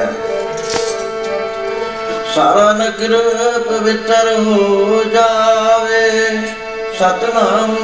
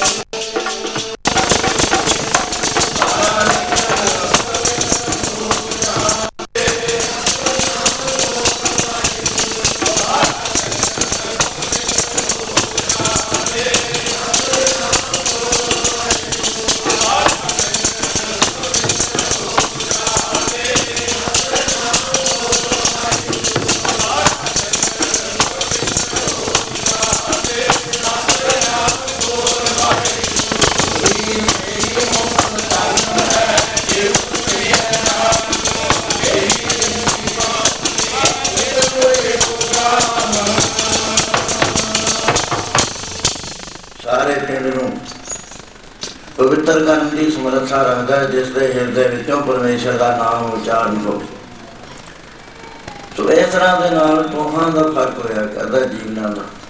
ਇੱਕ ਮਹਾ ਭਿਆਨਕ ਲੱਗਦਾ ਹੈ। ਜਦੋਂ ਸੰਤਾਂ ਨੇ ਦੇਖਿਆ ਕਹਿੰਦੇ ਬੜਾ ਭਿਆਨਕ ਹੈ, ਇਹ ਤਾਂ ਜਮਾਂ ਹੀ ਪਾਪ ਦੀ ਮੂਰਤ ਬਣਿਆ ਹੋਇਆ ਮਹਾਂਪੁਰਸ਼ ਅੱਗੇ ਬੜੇ ਇਹਨੇ ਵੀ ਦੇਖ ਲਿਆ ਵੀ ਸੱਤ ਨੇ। ਅੰਦਾਜ਼ਾ ਲਾ ਲਿਆ ਵੀ ਮੈਂ ਇੱਕਦਮ ਜਾਂਦਾ ਹੀ ਇਹਨਾਂ ਦੇ ਹੱਥ ਪੈਰ ਚੱਕਣ ਤੋਂ ਪਹਿਲਾਂ ਹੀ ਤਿੰਨ ਚਾਰਾਂ ਨੂੰ ਤਾਂ ਟੱਕ ਲਾ ਕੇ ਛੱਡ ਦੂੰਗਾ ਬਾਕੀਆਂ ਨੂੰ ਮੈਂ ਫੇਰ ਛੱਡ ਦੂੰਗਾ ਕਿ ਕਿੰਨੇ ਕੀ ਕਰ ਲੈਣਗੇ ਖਾਲੀ ਹੱਥ ਤੁਰੇ ਜਾ ਰਹੇ ਨੇ। ਫਿਰ ਮਨ ਚ ਖਿਆਲ ਆਉਂਦਾ ਉਹ ਮਨਾ, ਸੱਤ ਬੰਦੇ ਮਾਰਨੇ ਨੇ, ਇਹਨਾਂ ਕੋਲ ਤਾਂ ਲੱਗਦਾ ਹੀ ਕੁਝ ਨਹੀਂ ਹੈ, ਇੱਕ ਆਹ ਚਾਦਰ ਬੰਨੀ ਹੋਈ ਹੈ। ਇਹ ਹੋਰ ਤਾਂ ਕੋਈ ਚੀਜ਼ ਹੀ ਨਹੀਂ। ਇਹਨਾਂ ਦੇ ਕੋਲ ਵੀ ਬੰਦੇ ਨੇ ਮਾਰਦੇ ਕਹਿੰਦਾ ਮਾਂ ਨੇ ਕਿਹਾ ਵੀ ਪਰਵਾਹ ਨਾ ਕਰ ਮਾਰ ਦਿਆ ਕਰ ਉਹ ਜਦ ਸੰਤ ਨੇੜੇ ਆਏ ਤੇ ਇਹ ਹੋਇਆ ਤਿਆਰ ਤੇ ਮਹਾਪੁਰਸ਼ਾਂ ਨੇ ਐਂ ਨਿਗਾਹ ਲਾ ਕੇ ਦੇਖਿਆ। ਨਿਗਾਹ ਦਾ ਉਹਦਾ ਜਿਹੜਾ ਬਿਜਲੀ ਸਰੀਰ ਨੂੰ ਟੱਚ ਕਰਦੀ ਹੈ ਆ ਇਨਸਾਨ ਉਹ ਰਸਾਲ ਹੋ ਗਿਆ। ਜੋਰ ਜਿਹਾ ਮੱਠਾ ਪੈਦਾ ਕਰ ਫੇਰ ਪਹਾੜਾ ਚੱਕਣ ਦਾ ਬਾਅਦ ਧਾਰਦਾ ਪਹਾੜਾ ਚੱਕੇ ਨਹੀਂ ਹੁੰਦਾ ਦੇਖੀ ਜਾਂਦਾ ਬਿਟਰ ਬਿਟਰ ਵੀ ਇਹ ਕੀ ਹੋਇਆ? ਮੇਰੇ ਅੱਜ ਬੰਨ ਨੂੰ ਕੀ ਹੋ ਗਿਆ? ਮੈਂ ਡਰ ਗਿਆ, ਕਹਿੰਦਾ ਡਰਿਆ ਤੇ ਮੈਂ ਹਾਂ ਨਹੀਂ ਪਰ ਮੈਨੂੰ ਕੁਝ ਹੋਇਆ। ਉਸ ਵੇਲੇ ਕਹਿਣ ਲੱਗਾ ਤੁਸੀਂ ਕੌਣ ਹੋ? ਉਹ ਕਹਿੰਦੇ, ਅਸੀਂ ਤਾਂ ਦੱਸ ਦਿੰਦੇ ਆ ਪਹਿਲਾਂ ਤੂੰ ਦੱਸ ਤੂੰ ਕੌਣ ਹੈ? ਭਾਈ ਗੁਰਦਾਸ ਜੀ ਲਿਖਿਆ ਕਿ ਬਾਟੇ ਮਾਨ ਨੂੰ ਮਨ ਸਮਾਰਦਾ ਬੈਠਾ ਬਾਲਮੀਕ ਉਟਵਾਰਾ ਪੂਰਾ ਸਤਗੁਰ ਭੇਟਿਆ, ਮਨ ਵਿੱਚ ਹੋਆ ਖਿਜੋ ਤਾਰਾ ਅੱਜ ਪੂਰੇ ਮਹਾਤਮਾ ਮਿਲ ਗਏ। ਮਾਰ ਨੂੰ ਲੋਚੇ ਕਰਾਂ ਕੱਢਣਾ ਹੁੰਦੇ ਹੱਥੋਂ ਘਾੜਾ ਹੱਥ ਨਹੀਂ ਉੱਠਦਾ ਹੈ। ਸਤਗੁਰ ਮਨ ਮਾ ਰੱਖਿਆ, ਹੋਏ ਨਾ ਆਵੇ ਉਹ ਤੁਹਾਡਾ ਮਨੇ ਕੰਟਰੋਲ ਕਰਦਾ, ਜਿਹੜਾ ਮਨ ਕਰਨਾ ਕਰਦਾ ਸੀ ਨਾ, ਮੈਂ ਮਾਰਾ, ਉਹਨੂੰ ਪੜਾਤਾ ਉਹ ਚੁੱਪ ਕਰਿਆ ਦੇਖਦਾ ਬਿਟਰ ਬਿਟਰ ਨਾ ਹਿਲਦਾ ਹੈ, ਨਾ ਜੁਲਦਾ ਹੈ। ਗੁਰੂ ਨਾਨਕ ਪਾਤਸ਼ਾਹ ਜਦੋਂ ਬਗਦਾਦ ਗਏ, ਉੱਥੇ ਭਾਈ ਮਰਦਾਨਾ ਨਾਲ ਸੀ। ਤੇ ਮਹਾਰਾਜ ਜੀ ਨੇ ਇਹਨੇ ਇਸ਼ਨਾਨ ਕਰਕੇ ਪਾਤਾਲਾ ਪਾਤਾਲ, ਲਖਾ ਗਾਸਾ ਗਾ ਸੋੜ ਕੋੜ ਕਪਾਲ ਤਕੇ ਵੇਦ ਕਹਿ ਨਿਕਵਾਲ ਸਹਿ ਸਠਾਰਾ ਕਹਿਨ ਕਦੇ ਬਾਸ ਹੋਇ ਇੱਕ ਧਾਤ, ਲੇਖਾ ਹੋਏ ਤਾਂ ਲਿਖਿਆ ਲੇਖਾ ਹੈ ਉਨਾਸ ਜਦ ਚਾਰ ਚੁਗਾ ਬਣੀ ਆ ਉੱਥੇ ਨਾਲ ਇਹ ਪੀਰ ਦਸਤਗੀਰ ਦਾ ਮਰੀਦ ਹਿੰਦੁਸਤਾਨ ਤੋਂ ਗਿਆ ਹੋਇਆ, ਉਹ ਵੀ ਸੁਣ ਰਿਹਾ ਸੀ। ਉਹਨੇ ਧਿਆਨ ਨਾਲ ਦੇਖਿਆ ਵੀ ਇਹ ਮੁਸਲਮਾਨ ਤਾਂ ਨਹੀਂ ਹੈਗੇ। ਇਹਦਾ ਨਿਸ਼ਚਾ ਇਹਨਾਂ ਦਾ ਗਲਤ ਹੈ। ਔਰ ਫੇਰ ਬਗਦਾਦ ਵਿੱਚ ਆ ਕੇ ਇਹ ਜੀ ਗੱਲ ਕੋਈ ਕਰ ਦਵੇ ਇਹ ਹਿੰਦੂ ਲੱਗਦੇ ਨੇ ਮੈਨੂੰ। ਤੇ ਬਗਦਾਦ ਵਿੱਚ ਆ ਕੇ ਆਹ ਗੱਲ ਕਰ ਜਾਵੇ ਅਸੀਂ ਵੀ ਕਹਿ ਦਿੰਦੇ ਹੁੰਦੇ ਆ ਜੇ ਤਾਂ ਅੰਮ੍ਰਿਤਸਰ ਆ ਕੇ ਜੇ ਕੋਈ ਗੱਲ ਕਰੇ ਤਾਂ ਬੜੀ ਮਾੜੀ ਗੱਲ ਆ, ਉੱਥੇ ਕਿਵੇਂ ਗਲਤ ਗੱਲ ਹੋ ਜੂਗੀ। ਧਰਮ ਦੀਆਂ ਸੀਟਾਂ ਹੁੰਦੀਆਂ, ਉੱਥੇ ਇਸ ਤਰ੍ਹਾਂ ਹੀ ਹੋਇਆ ਕਰਦਾ। ਉਹਨੇ ਜਾ ਕੇ ਦਸਤਗੀਰ ਨੂੰ ਦੱਸਦਾ ਕਹਿਣ ਲੱਗੇ ਪੀਰ ਜੀ, ਕੁਫਰ ਹੋ ਗਿਆ, ਕੁਫਰ। ਕਹਿਣ ਲੱਗੀ, ਕੀ ਹੋ ਗਿਆ? ਕਹਿੰਦੇ, ਇੱਕ ਹਿੰਦੂ ਇਸ਼ਨਾਨ ਕਰਦਾ ਸੀ। ਦੇਖਣ ਨੂੰ ਤਾਂ ਉਹ ਪੀਰ ਲੱਗਦਾ ਸੀ ਮੁਸਲਮਾਨੀ। ਉਹਦੇ ਨਾਲ ਤਾਂ ਵੀ ਮੁਸਲਮਾਨ ਲੱਗਦਾ। ਪਰ ਉਹ ਜਿਹੜੀ ਕਲਾਮ ਪੜ੍ਹਦੇ ਆ, ਉਹ ਕੁਫਰ ਪੜ੍ਹ ਰਹੇ ਕਹਿੰਦੇ ਕੀ ਕਹਿੰਦੇ ਸੀ? ਕਹਿੰਦੇ ਪਾਤਾਲਾ ਪਾਤਾ ਲੱਖ ਗਾਸਾ ਗਾਸ ਓੜ ਕੋੜ ਕਪਾਲ ਤਕੇ ਵੇਦ ਕਹਿ ਨੇ ਇੱਕ ਬਾਤ। ਕਹਿੰਦਾ ਇੰਨਾ ਕੁਫਰ ਪੈਗੰਬਰ ਨੇ ਤਾਂ ਕਿਹਾ ਵੀ ਸੱਤ ਅਸਮਾਨ ਤੇ ਸੱਤ ਪਤਾਲ ਨੇ ਤੇ ਇਹਨਾਂ ਨੇ ਤਾਂ ਕਿਹਾ ਲੇਖਾ ਹੀ ਨਹੀਂ ਕੋਈ। ਜੇ ਲੱਖ ਕਹਿ ਦਈਏ, ਕਰੋੜ ਕਹਿ ਦਈਏ, ਤਾਂ ਵੀ ਉਹਦਾ ਨਾਸ਼ ਹੋ ਜਾਣਾ। ਇਸ ਕਰਕੇ ਨੋ ਫਿਕਰ। ਇਨਫਿਨਿਟੀ ਦੀ ਕਿਹੜੀ ਫਿਕਰ ਹੋਇਆ ਕਰਦੀ ਹੈ? ਪੀਰ ਗੁੱਸੇ ਜਾ ਕੇ ਉਸ ਨੇ ਸਾਰੇ ਸ਼ਹਿਰ ਨੂੰ ਹੁਕਮ ਦੇ ਦਿੱਤਾ। ਬਈ ਦਰਿਆ ਦੇ ਕੰਢੇ ਇੱਕ ਕਾਫਰ ਬੈਠਾ ਹੈ। ਉਹਨੂੰ ਉਹ ਸਜ਼ਾ ਦਿਓ ਜਿਹੜੀ ਯਾਦ ਰਹੇ। ਸਾਰੇ ਪੱਥਰ ਲੈ ਕੇ ਜਾਓ ਸੰਗਸਾਰ ਕਰੋ। ਸੰਗਸਾਰ ਬੜੀ ਸਖਤ ਸਜ਼ਾ ਹੁੰਦੀ ਸੀ। ਸਾਰੇ ਬੰਦਿਆਂ ਨੂੰ ਪੱਥਰ ਮਾਰਨਾ ਪੈਂਦਾ ਸੀ ਐ। ਉਹ ਇੰਨੇ ਪੱਥਰ ਮਾਰਦੇ ਸੀ, ਉਹ ਪੱਥਰਾਂ ਦੇ ਢੇਰ ਹੇਠਾਂ ਦਬ ਜਾਇਆ ਕਰਦੇ ਸੀ। ਜਦੋਂ ਸਾਰਾ ਹੀ ਸ਼ਹਿਰ ਉਲਟ ਪਿਆ ਮਰਦਾਨਾ ਦੇਖ ਲਿਆ ਕਹਿੰਦਾ ਸੱਚੇ ਬਾਦਸ਼ਾਹ ਆਦਾ ਪਤਾ ਨਹੀਂ ਕੀ ਗੱਲ ਆ, ਹਰੇਕ ਦੇ ਹੱਥ 'ਚ ਪੱਥਰ ਚੱਕਿਆ ਹੋਇਆ। ਤੇ ਆਪਣੇ ਮਨ ਨੂੰ ਬਹੁਤ ਹੀ ਨੱਠੇ ਆ ਰਹੇ ਨੇ। ਮਹਾਰਾਜ ਕਹਿੰਦੇ ਕੋਈ ਨਾ ਨੇੜੇ ਆ ਜਾਂਦੇ। ਨੇੜੇ ਆਏ ਤਾਂ ਗੁਰੂ ਮਹਾਰਾਜ ਨੇ ਬਾਗ ਦਿੱਤੀ ਸਤਿ ਸ੍ਰੀ ਅਕਾਲ। ਮੈਂ ਮਹਾਪਾਰ ਗੁਰਵਾਰਾ ਕਾਲ ਜਦੇ ਬਾਗ ਦਿੱਤੀ ਤਾਂ ਸਾਰੇ ਸੁਨਮਨ ਹੋ ਗਏ। ਕੋਈ ਬੰਦਾ ਜਿੱਥੇ ਹੱਥ ਚੱਕਿਆ ਹੋਇਆ, ਇੱਥੇ ਹੀ ਰਹਿ ਗਿਆ, ਜਿਹੜਾ ਐ ਚੱਕੀ ਕਰਿਆ ਉਹ ਰਹਿ ਗਿਆ, ਜਿਹੜਾ ਬੋਲਣ ਲੱਗਿਆ, ਉਹਦਾ ਮੂੰਹ ਅੱਡਿਆ ਹੀ ਰਹਿ ਗਿਆ। ਪੀਰ ਆ ਰਿਹਾ ਨਾਲ। ਪੀਰ ਨੇ ਦੇਖਿਆ ਵੀ ਇਹ ਤਾਂ ਸਾਰੇ ਖੜ ਗਏ, ਇਸ ਤਰ੍ਹਾਂ ਹੁੰਦਾ। ਇਹ ਕੀ ਹੋਇਆ? ਆਪਣਾ ਤ- ਕਰਾਮਾਤਾਂ ਦਿਖਾਉਣ ਲੱਗ ਗਿਆ, ਜ਼ੋਰ ਲਾਉਣ ਲੱਗ ਗਿਆ। ਇੱਕ ਵੀ ਬੰਦਾ ਨਾ ਉਹਦੇ ਸਹੀ ਹੋਇਆ। ਉਸ ਵੇਲੇ ਗੁਰੂ ਨਾਨਕ ਪਾਤਸ਼ਾਹ ਕੋਲ ਗਿਆ।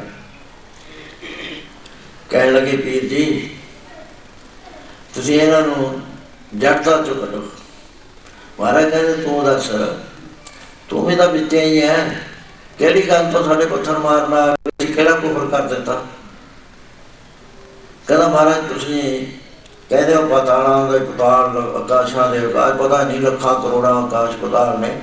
ਸਾਡੇ ਪੈਗੰਬਰ ਨੇ ਤਾਂ ਸੱਤ ਕਹੇ ਨੇ, ਸੱਤ ਪਤਾਲ, ਸੱਤ ਆਕਾਸ਼।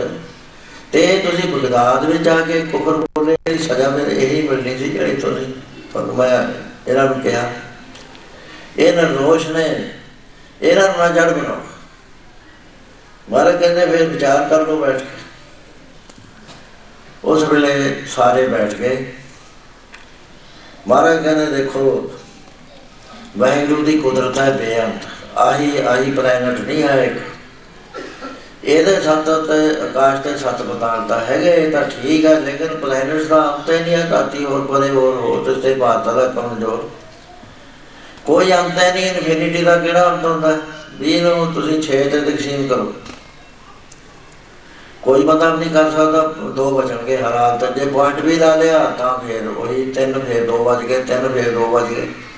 ਕਰੋੜ ਸਾਲ ਕਰੀ ਜਾਓ ਤਾਂ ਵੀ ਨਹੀਂ ਆਉਂਦਾ ਇਨਫਿਨਿਟੀ ਜਿੱਥੇ ਲਿਖ ਦਿੱਤੀ ਜਾਵੇ ਉੱਥੇ ਹੁੰਦਾ ਵੀ ਇਹਦਾ ਅੰਤ ਨਹੀਂ ਹੈ ਤੇਰੇ ਜਨਮ ਜਿੰਨਾ ਚੱਲਣਾ। ਹੈ। ਵਾਹਿਗੁਰੂ ਇਨਫਿਨਿਟੀ ਹੈ ਕਿਤੇ ਅੰਤ ਨਹੀਂ ਹੈ। ਅੰਤ ਨਾਲ ਸਿਰਤੀ ਕਰਨਾ ਅੰਤ। ਕਿਸੇ ਚੀਜ਼ ਦਾ ਅੰਤ ਨਹੀਂ ਹੈ ਉਹਦਾ। ਉਹ ਕਹਿੰਦੇ ਬੇਅੰਤ ਨੂੰ ਤੁਸੀਂ 14 ਤਬਕਾਂ ਚ ਕੈਦ ਕਰਦੇ ਹੋ ਇਹ ਤਾਂ ਬੜੀ ਭਾਰੀ ਮੂਰਖਤਾ ਹੈ। ਬਾਕੀ ਤੁਹਾਡੇ ਪੈਗੰਬਰ ਨੇ ਤਾਂ ਦੇਖਿਆ ਹੈ, ਤੁ- ਤੁਸੀਂ ਭੁੱਲ ਗਏ। ਮਹਾਰਾਜ ਕਾ ਦੇਖਿਆ? ਕਹਿੰਦੇ ਜਦੋਂ ਜ਼ਬਰਾਈਲ ਲੈਣ ਵਾਸਤੇ ਆਏ ਸੀ ਗੁਰੂ ਨਾਨਕ ਮੁਹੰਮਦ ਸਾਹਿਬ ਨੂੰ ਦਰਗਾਹ 'ਚ ਲੈ ਕੇ ਗਿਆ। ਉਸ ਵੇਲੇ ਰਸਤੇ 'ਚ ਉਠਾਂ ਦੀ ਕਤਾਰ ਜਾਂਦੀ ਸੀ। ਉਹ ਖੜ ਗਏ। ਉਹ ਕਹਿੰਦਾ, ਲੰਘਿਆ ਉਹ ਕਹਿਣ ਲੱਗੇ ਵੀ, ਮਹਾਰਾਜ, ਇਹ ਲੰਘ ਜਾਵੇ। ਉਹ ਕਹਿੰਦੇ, ਨਹੀਂ ਲੰਘਦੀ, ਇਹ ਤਾਂ ਬਹੁਤ ਦੇਰ ਦੀ ਹੈ। ਕਹਿੰਦਾ, ਕਿੰਨੀ ਕੁ ਦੇਰ ਹੋ ਗਈ? ਕਹਿੰਦਾ, ਮੇਰੀ ਕਰੋੜਾਂ ਸਾਲ ਦੀ ਉਮਰ ਹੈ। ਜਦ ਮੈਂ ਪੈਦਾ ਨਹੀਂ ਸੀ, ਉਸ ਵੇਲੇ ਵੀ ਜਾਂਦੀ ਸੀ, ਇਹ ਹੁਣ ਵੀ ਜਾ ਰਹੀ ਹੈ। ਇਹ ਨਹੀਂ ਖਤਮ ਹੁੰਦੀ ਹੈ। ਕਹਿੰਦਾ ਇਹਦੇ ਵਿੱਚ ਕੀ ਲੱਦਿਆ ਹੋਇਆ ਸੰਦੂਕਾਂ ਚ ਕਹਿੰਦੇ ਤੋ, ਇੱਕ ਉੱਠ ਕੱਢ ਕੇ ਦੇਖ ਲੈ। ਉੱਠ ਡਾਕ ਚੋਂ ਕੱਢ ਲਿਆ ਬਿਠਾ ਲਿਆ ਤੇ ਉਹ ਬਕਸਾ ਖੋਲਿਆ ਤੇ ਉਹਦੇ ਚ ਆਂਡੇ। ਉਹ ਬੰਨਿਆ ਤਾਂ ਇੱਕ ਇੱਕ ਬਰਮੰਡ ਉਹ ਕਹਿਣ ਲੱਗਾ, ਇੱਕ ਇੱਕ ਬਰਮੰਡ ਹੈ ਜਿਹੜੀ ਤੇਰੀ ਧਰਤੀ ਹੈ ਨਾ, ਇਹ ਤੇ ਬਰਮੰਡਾਂ ਦਾ ਹਿਸਾਬ ਕਿਤਾਬ ਹੀ ਨਹੀਂ, ਵਾਹਿਗੁਰੂ ਦੀ ਕੁਦਰਤ ਚ। ਕਹਿੰਦੇ ਗੁਰੂ ਗੁਰੂ ਨਾਨਕ ਸਾਹਿਬ ਕਹਿਣ ਲੱਗੇ, ਜਦ ਛੋਟੇ ਪੈਗੰਬਰ ਨੇ ਲਿਆ ਤੇ ਥੋੜਾ ਨਿਸ਼ਚਾ ਸਤਾਉਂਦੇ ਆ। ਕਹਿਣ ਲੱਗੇ, ਮਹਾਰਾਜ, ਦਿਖਾ ਵੀ ਸਕਦੇ ਹੋ ਕਹਿੰਦੇ ਚਲੋ। ਕਹਿੰਦੇ ਪੀਰ ਜੀ, ਜਿਹਦੀ ਨਿਗਾਹ ਸੱਤਾਂ ਤੇ ਆ, ਉਹ ਸੱਤ ਦੇਖਦਾ ਜਿਹਦੀ ਲੱਖਾਂ ਤੇ ਆ, ਉਹ ਲੱਖ ਦੇਖਦਾ ਕਰੋੜਾਂ ਵਾਲਾ ਕਰੋੜਾਂ ਦੇਖਦਾ ਇਹ ਨਿਮਣ ਚ ਨਹੀਂ ਹੋਇਆ ਕਰਦੀ ਵੀ ਜਿਹੜਾ ਅਸੀਂ ਮੰਨਦੇ ਆ ਇਸੇ ਨੂੰ ਤੁਸੀਂ ਸਾਰੇ ਮੰਨੋ। ਪੀਰ ਦਾ ਲੜਕਾ ਨਾਲ ਲੈ ਲਿਆ ਮਹਾਰਾਜ ਨੇ, ਨਾਲ ਲੀਤਾ ਬੇਟਾ ਪੀਰ ਦਾ। ਉਹਨੇ ਲੋਕ ਹੋ ਗਏ ਤੇ ਜਿਸ ਵਾਰ ਤੋਂ ਉਹਨੇ ਕਿਹਾ ਵੀ ਮਹਾਰਾਜ ਮੈਂ ਤਾਂ ਥੱਕ ਗਿਆ, ਪਤਾ ਨਹੀਂ ਕਿੰਨੀ ਦੇਰ ਹੋ ਗਈ, ਆਪਾਂ ਨੂੰ ਇਹ ਤਾਂ ਮੁੱਕਦਾ ਹੀ ਨਹੀਂ ਸਿਲਸਿਲਾ ਕਹਾਂ ਹੋਰ ਆ ਜਾਂਦਾ, ਹੋਰ ਆ ਜਾਂਦਾ, ਹੋਰ ਆ ਜਾਂਦਾ। ਵਾਪਸ ਚਲੋ। ਮਹਾਰਾਜ ਕਹਿਣਗੇ ਤੇਰੇ ਪਿਤਾ ਨੇ ਮੰਗਣਾ ਨਹੀਂ ਆ ਕੜਾਈ ਲੈਣਾ ਇਹ satsang ਹੋ ਰਿਹਾ ਸੀ। ਹੱਥਾਂ ਗੁਰੂ ਨਾਨਕ ਸਾਹਿਬ ਦਾ ਚੱਲੇ ਛਿਕਾ। ਕੜਾਈ ਲੈ ਲਈ ਹੱਥਾਂ ਪ੍ਰਸ਼ਾਦ ਲੈਂਦਾ ਲੈਂਦਾ ਉਹ ਭਰ ਗਿਆ ਮੂੰਹ ਤੱਕ। ਜਿਸ ਵਾਰ ਤਾਂ ਅੱਖਾਂ ਖੋਲੀਆਂ ਉਹਦਾ ਮਹਾਰਾਜ ਦੇ ਚਰਨੇ ਫੜ ਗਏ। ਕਹਿੰਦਾ ਬਾਜਾਨ ਇਹ ਤਾਂ ਖੁਦਾ ਖਾ- ਆਪ ਹੈ। ਤੇ ਉਹਦੇ ਮਹਿਲੋਲ ਸੀ ਉਹਦਾ ਨਾਮ। ਕਹਿੰਦਾ ਆਹ ਦੇਖੋ, ਪ੍ਰਸ਼ਾਦ ਮੈਂ ਲਿਆਇਆ ਭਰ ਗਈ ਥੋੜਾ ਥੋੜਾ ਕਿਣਕਾ ਕਿਣਕਾ ਦਿੰਦੇ ਭਰ ਗਏ, ਤਾਂ ਆਉਂਦਾ ਨਹੀਂ ਆ ਕੋਈ। ਉਸ ਤੋਂ ਬਾਅਦ ਉਹ ਜਿਹੜਾ ਮਹਿਲੋਲ ਸੀ, ਉਹਨੇ ਉੱਥੇ ਬਗਦਾਦ ਵਿੱਚ ਚੌਤਰਾ ਬਣਾਇਆ, ਚਬੂਤਰਾ, ਜਿੱਥੇ ਗੁਰੂ ਨਾਨਕ ਸਾਹਿਬ ਬੈਠੇ ਸੀ। 36 ਸਾਲ ਉਹ ਕਦ ਵੱਲ ਮੂੰਹ ਕਰਕੇ ਐ ਬੈਠਾ ਰਿਹਾ। ਉਹਨੇ ਲਿਖਿਆ ਮੂਰੇ ਵੀ ਮੈਂ ਗੁਰੂ ਨਾਨਕ ਦੇ ਦਰਸ਼ਨ ਕਰੇ ਸੀ ਮਰਦੇ ਮਰਦੇ ਮਜਾਬ ਦੇ। ਉਹਦੇ ਬਾਅਦ ਮੈਂ ਕਿਸੇ ਦਾ ਮੂੰਹ ਨਹੀਂ ਦੇਖਿਆ। ਕਿਉਂਕਿ ਮੈਂ ਇੱਕ ਮਹਾਪਵਿੱਤਰ ਮੂੰਹ ਦੇਖ ਕੇ ਫਿਰ ਮੇਰਾ ਜੀ ਨਹੀਂ ਕਰਿਆ ਵੀ ਕੋਈ ਹੋਰ ਚਿਹਰਾ ਦੇਖ। 36 ਸਾਲ ਕਹਿਣਾ ਸਿਖਾਣਾ ਉਹ। ਐਡਾ ਮਹਾਰਾਜ ਨੇ ਬਤਾਇਆ ਸੀ ਬੈਂਗਲੋਰ ਤੇਰੀ ਤਲਾਸ਼ ਵਿੱਚ ਮੈਂ ਇੱਥੇ ਪਹੁੰਚਿਆ ਸੀ। ਸੋ ਮਤਲਬ ਇਹ ਹੈ ਕਿ ਬਾਹਰ ਨਾ ਸਕਿਆ ਵੀ ਇਸੇ ਤਰ੍ਹਾਂ ਇੱਕ ਵਾਰੀ ਇਹ ਇੱਥੇ ਇੱਕ ਆਇਆ ਰਾਜਾ ਇਹ ਭਾਰਤ ਵਿੱਚ, ਉਹਦਾ ਨਾਮ ਸਿਕੰਦਰ ਸੀ। ਉਹ ਸਭ ਬਾਕੀ ਦੁਨੀਆ ਨੂੰ ਜਦੋਂ ਦਾ ਜਿੱਦਾਂ ਦਾ ਭਾਰਤ ਇੱਥੇ ਭਾਰਤ ਵਿੱਚ ਆਇਆ ਤਾਂ ਅੰਬੀ ਨਾਲ ਉਹਦਾ ਜੰਗ ਹੋਇਆ ਉਹ ਜਿੱਤ ਗਿਆ ਟੈਕਸਲ ਦਾ ਰਾਜਾ। ਉਹਦੇ ਬਾਅਦ ਪੋਰਸ ਕੋਲ ਆ ਕੇ ਤਿੰਨ ਚਾਰ ਮਹੀਨੇ ਨਾ ਜਿੱਤ ਸਕਿਆ।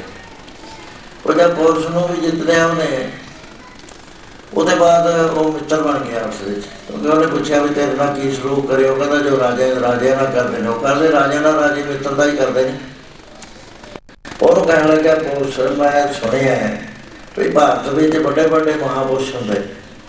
ਮੈਨੂੰ ਕਿਸੇ ਮਹਾਪੁਰਸ਼ ਦੇ ਦਰਸ਼ਨ ਦਾ ਕਰਾ। ਉਹ ਕਹਿੰਦਾ ਮਹਾਪੁਰਸ਼ਾਂ ਦੇ ਦਰਸ਼ਨ ਕਰਨ ਬੜੀ ਸਾਵਧਾਨਤਾ ਨਾਲ ਜਾਣਾ ਪੈਂਦਾ, ਸਾਧੂ ਕੋਲ ਮਿਲਣੇ ਜਾਈਏ, ਸਾਥ ਨਾਲ ਹੀ ਜਾ ਕੋਈ ਕੋਈ ਚੀਜ਼ ਆਪਣੀ ਬਟਤਣ ਕੋਈ ਬਾਦਸ਼ਾਹੀ ਦਾ ਗਮਾਨ ਨਾਲ ਨਹੀਂ ਲੈਦਾ ਹੁੰਦਾ। ਨਿਮਰਤਾ ਨਾਲ ਜਾਓ, ਉਸ ਫਲ ਪਰ ਝੋਲੀ ਭਰ ਜਾਂਦੀ ਹੈ ਆਕੜ ਕੇ ਜਾਓ ਕੁਝ ਨਹੀਂ ਮਿਲਦਾ। ਕਹਿਣ ਲੱਗਾ, ਜਿਵੇਂ ਕਹੇਗਾ, ਮੈਂ ਉਸ ਤਰ੍ਹਾਂ ਹੀ ਚੱਲੂ। ਉਹ ਜਦ ਜੰਗਲ 'ਚ ਰਾਵੀ ਦੇ ਕੰਢੇ ਕੰਢੇ ਚਾਰ ਮੀਲ ਚਲੇ ਗਏ। ਗਾਹ ਝਾੜ ਬਹੁਤ ਆ ਗਏ। ਕਹਿਣ ਲੱਗੇ, ਕਿੱਥੇ ਆ, ਰਸਤਾ ਨਹੀਂ ਕੋਈ? ਕਹਿੰਦਾ ਜੀ, ਐਵੇਂ ਜਿਵੇਂ ਲੰਘ ਕੇ ਜਾਣਾ ਪੈਣਾ। ਕਹਿੰਦਾ, ਸੰਤ ਨੇ ਰਾਹ ਨਹੀਂ ਕੋਈ ਬਣਾਇਆ ਤੁਸੀਂ ਖਬਰ ਨਹੀਂ ਦਿੱਤੀ, ਮੈਂ ਆਉਣਾ ਉਹ ਕਹਿੰਦੇ, ਮਹਾਰਾਜ ਸੰਤਾਂ ਨੂੰ ਨਹੀਂ ਆਂਦਾ ਸੰਤ ਦਾ ਜਿਹੜਾ ਆਪ ਹੈ ਨਾ, ਉਹ ਬਾਦਸ਼ਾਹ ਦਾ ਬਾਦਸ਼ਾਹ ਹੁੰਦਾ ਹੈ। ਪੰਡਤ ਸੂਰ ਛਤਰਪਤ ਰਾਜਾ ਭਗਤ ਬਰਾਬਰ ਕੋਈ ਨਾ ਪੰਡਤ ਸੂਰ ਛਤਰਪਤ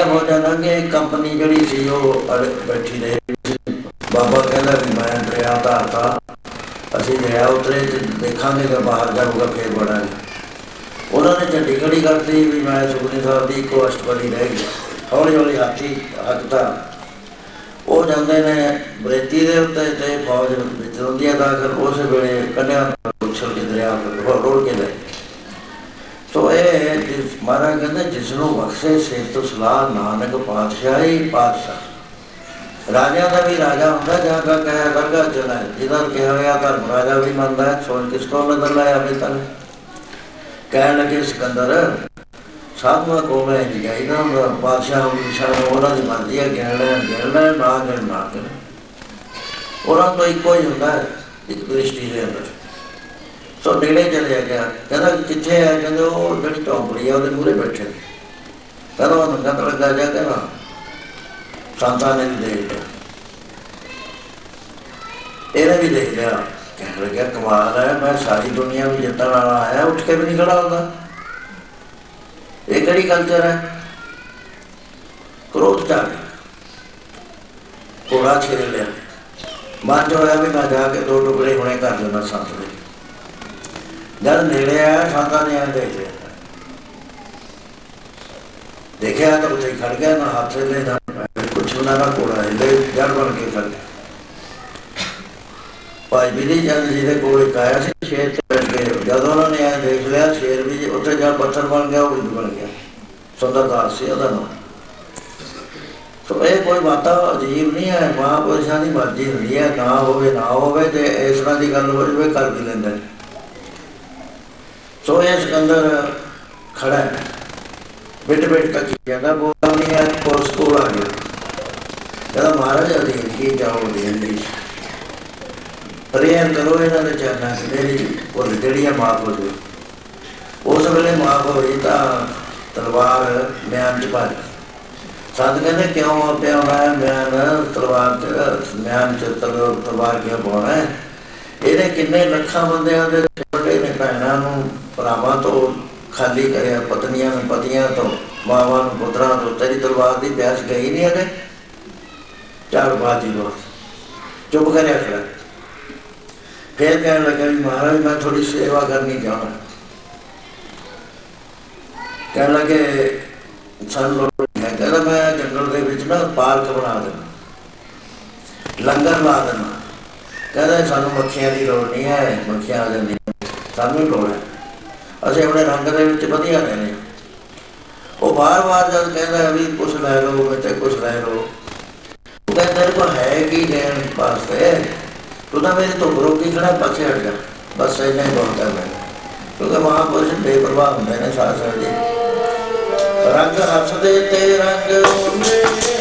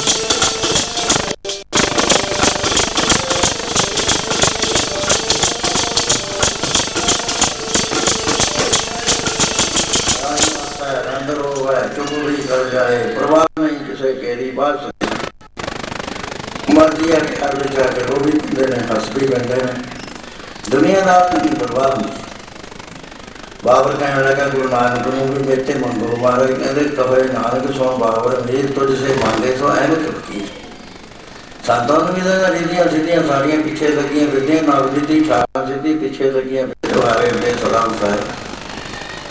ਸੋ ਮਾਧਵਾ ਨੇ ਜੋ ਦੇਖਿਆ, ਕੁਛ ਨਾ ਹੋਇਆ ਹੈ। ਉਹਨੇ ਕਿਹਾ ਵੀ ਇਹ ਤਾਂ ਪਹਿਲੀ ਵਾਰ ਕੋਈ ਬਹੁਤ ਕਲਾਵਾਨ ਪੁਰਸ਼ ਹੈ। ਕੋਹੜਾ ਰੱਖ ਦਿੱਤਾ। ਕਹਿੰਦੇ ਕੀ ਗੱਲ ਹੈ? ਬੰਦੇ ਮਾਰਨ ਲੱਗਿਆ ਨੇ। ਕਹਿੰਦਾ ਮਹਾਰਾਜ, ਸਾਡਾ ਰੋਜ਼ਗਾਰ ਇਹੀ ਹੈ।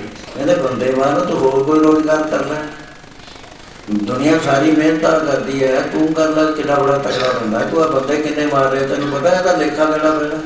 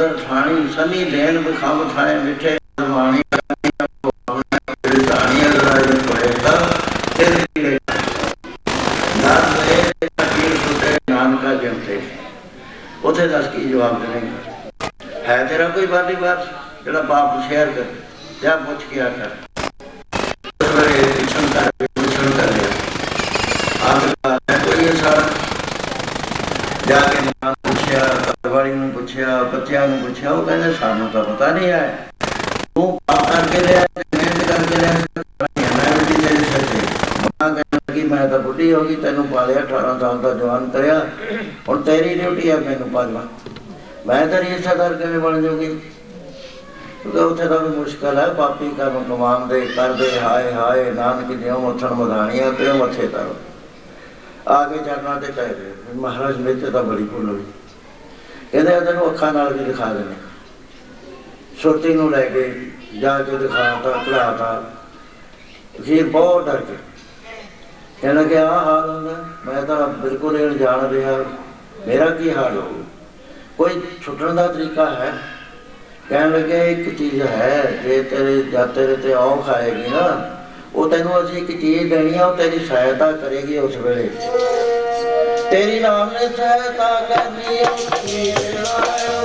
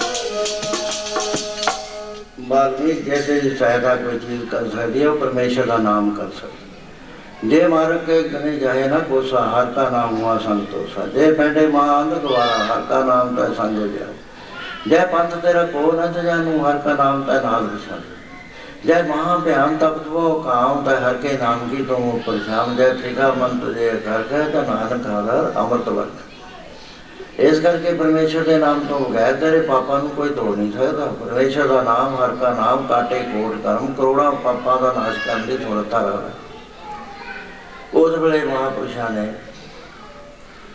ਜਦ ਉਹਨੇ ਚਰਨ ਫੜ ਲਏ ਕਿ ਮਹਾਰਾਜ ਮੈਂ ਭੁੱਲ ਗਿਆ। ਜੋ ਕੁਝ ਕਰੋਗੇ ਕਰ।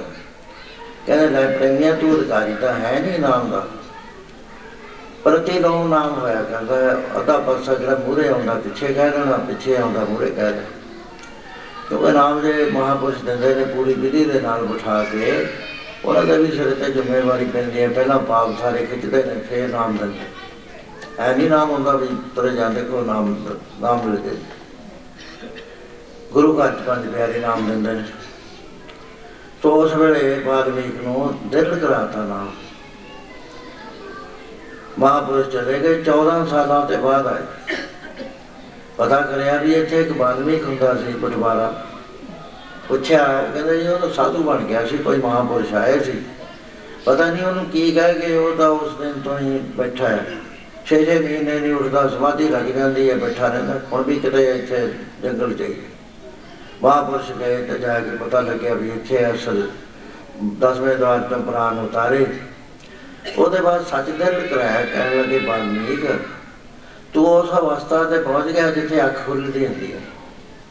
ਤੇਰੀ ਅੱਖ ਖੋਲਦੀ ਹੈ ਵੀ ਇਹ ਸਾਰਾ ਪਰਮੇਸ਼ਰ ਹੈ ਜੋ ਕੁਝ ਤੂੰ ਦੇਖ ਰਿਹਾ ਹਉਮੈ ਦੇ ਹਨੇਰੇ ਨੇ ਬੰਦੇ ਨੂੰ ਵਾਹਿਗੁਰੂ ਨਾਲੋਂ ਵੱਖ ਕੀਤਾ ਹੋਇਆ ਵਾਹਿਗੁਰੂ ਹਰੇਕ ਦੇ ਅੰਦਰ ਹੈ। ਹਰੇਕ ਦੇ ਅੰਦਰ ਵਸਦਾ ਹੈ। ਧਨ ਬਿਰਕਾ ਇੱਕ ਹੀ ਸੰਗ ਵਾਸਾ ਵਿੱਚ ਹਉਮੈ ਪੀਤ ਕਰਾਰੀ, ਗੁਰਪੂਰੇ ਹਉਮੈ ਪੀਤ ਤੋੜੀ ਜਾਂ ਨਾਨਕ ਮਿਲੇ ਬੰਦੇ ਉਸ ਵੇਲੇ ਗਿਆਨ ਦਾ ਉਪਦੇਸ਼ ਦੇ ਕੇ ਉਸ ਨੂੰ ਪਰਮ ਸਾਧੂ ਬਣਾ ਦਿੱਤਾ, ਜਿਸ ਵਾਰ ਪਾਂਡਵਾਂ ਦਾ ਜੱਗ ਹੋਇਆ ਤਾਂ ਜੱਗ ਸੰਪੂਰਨ ਨਾ ਹੋਇਆ।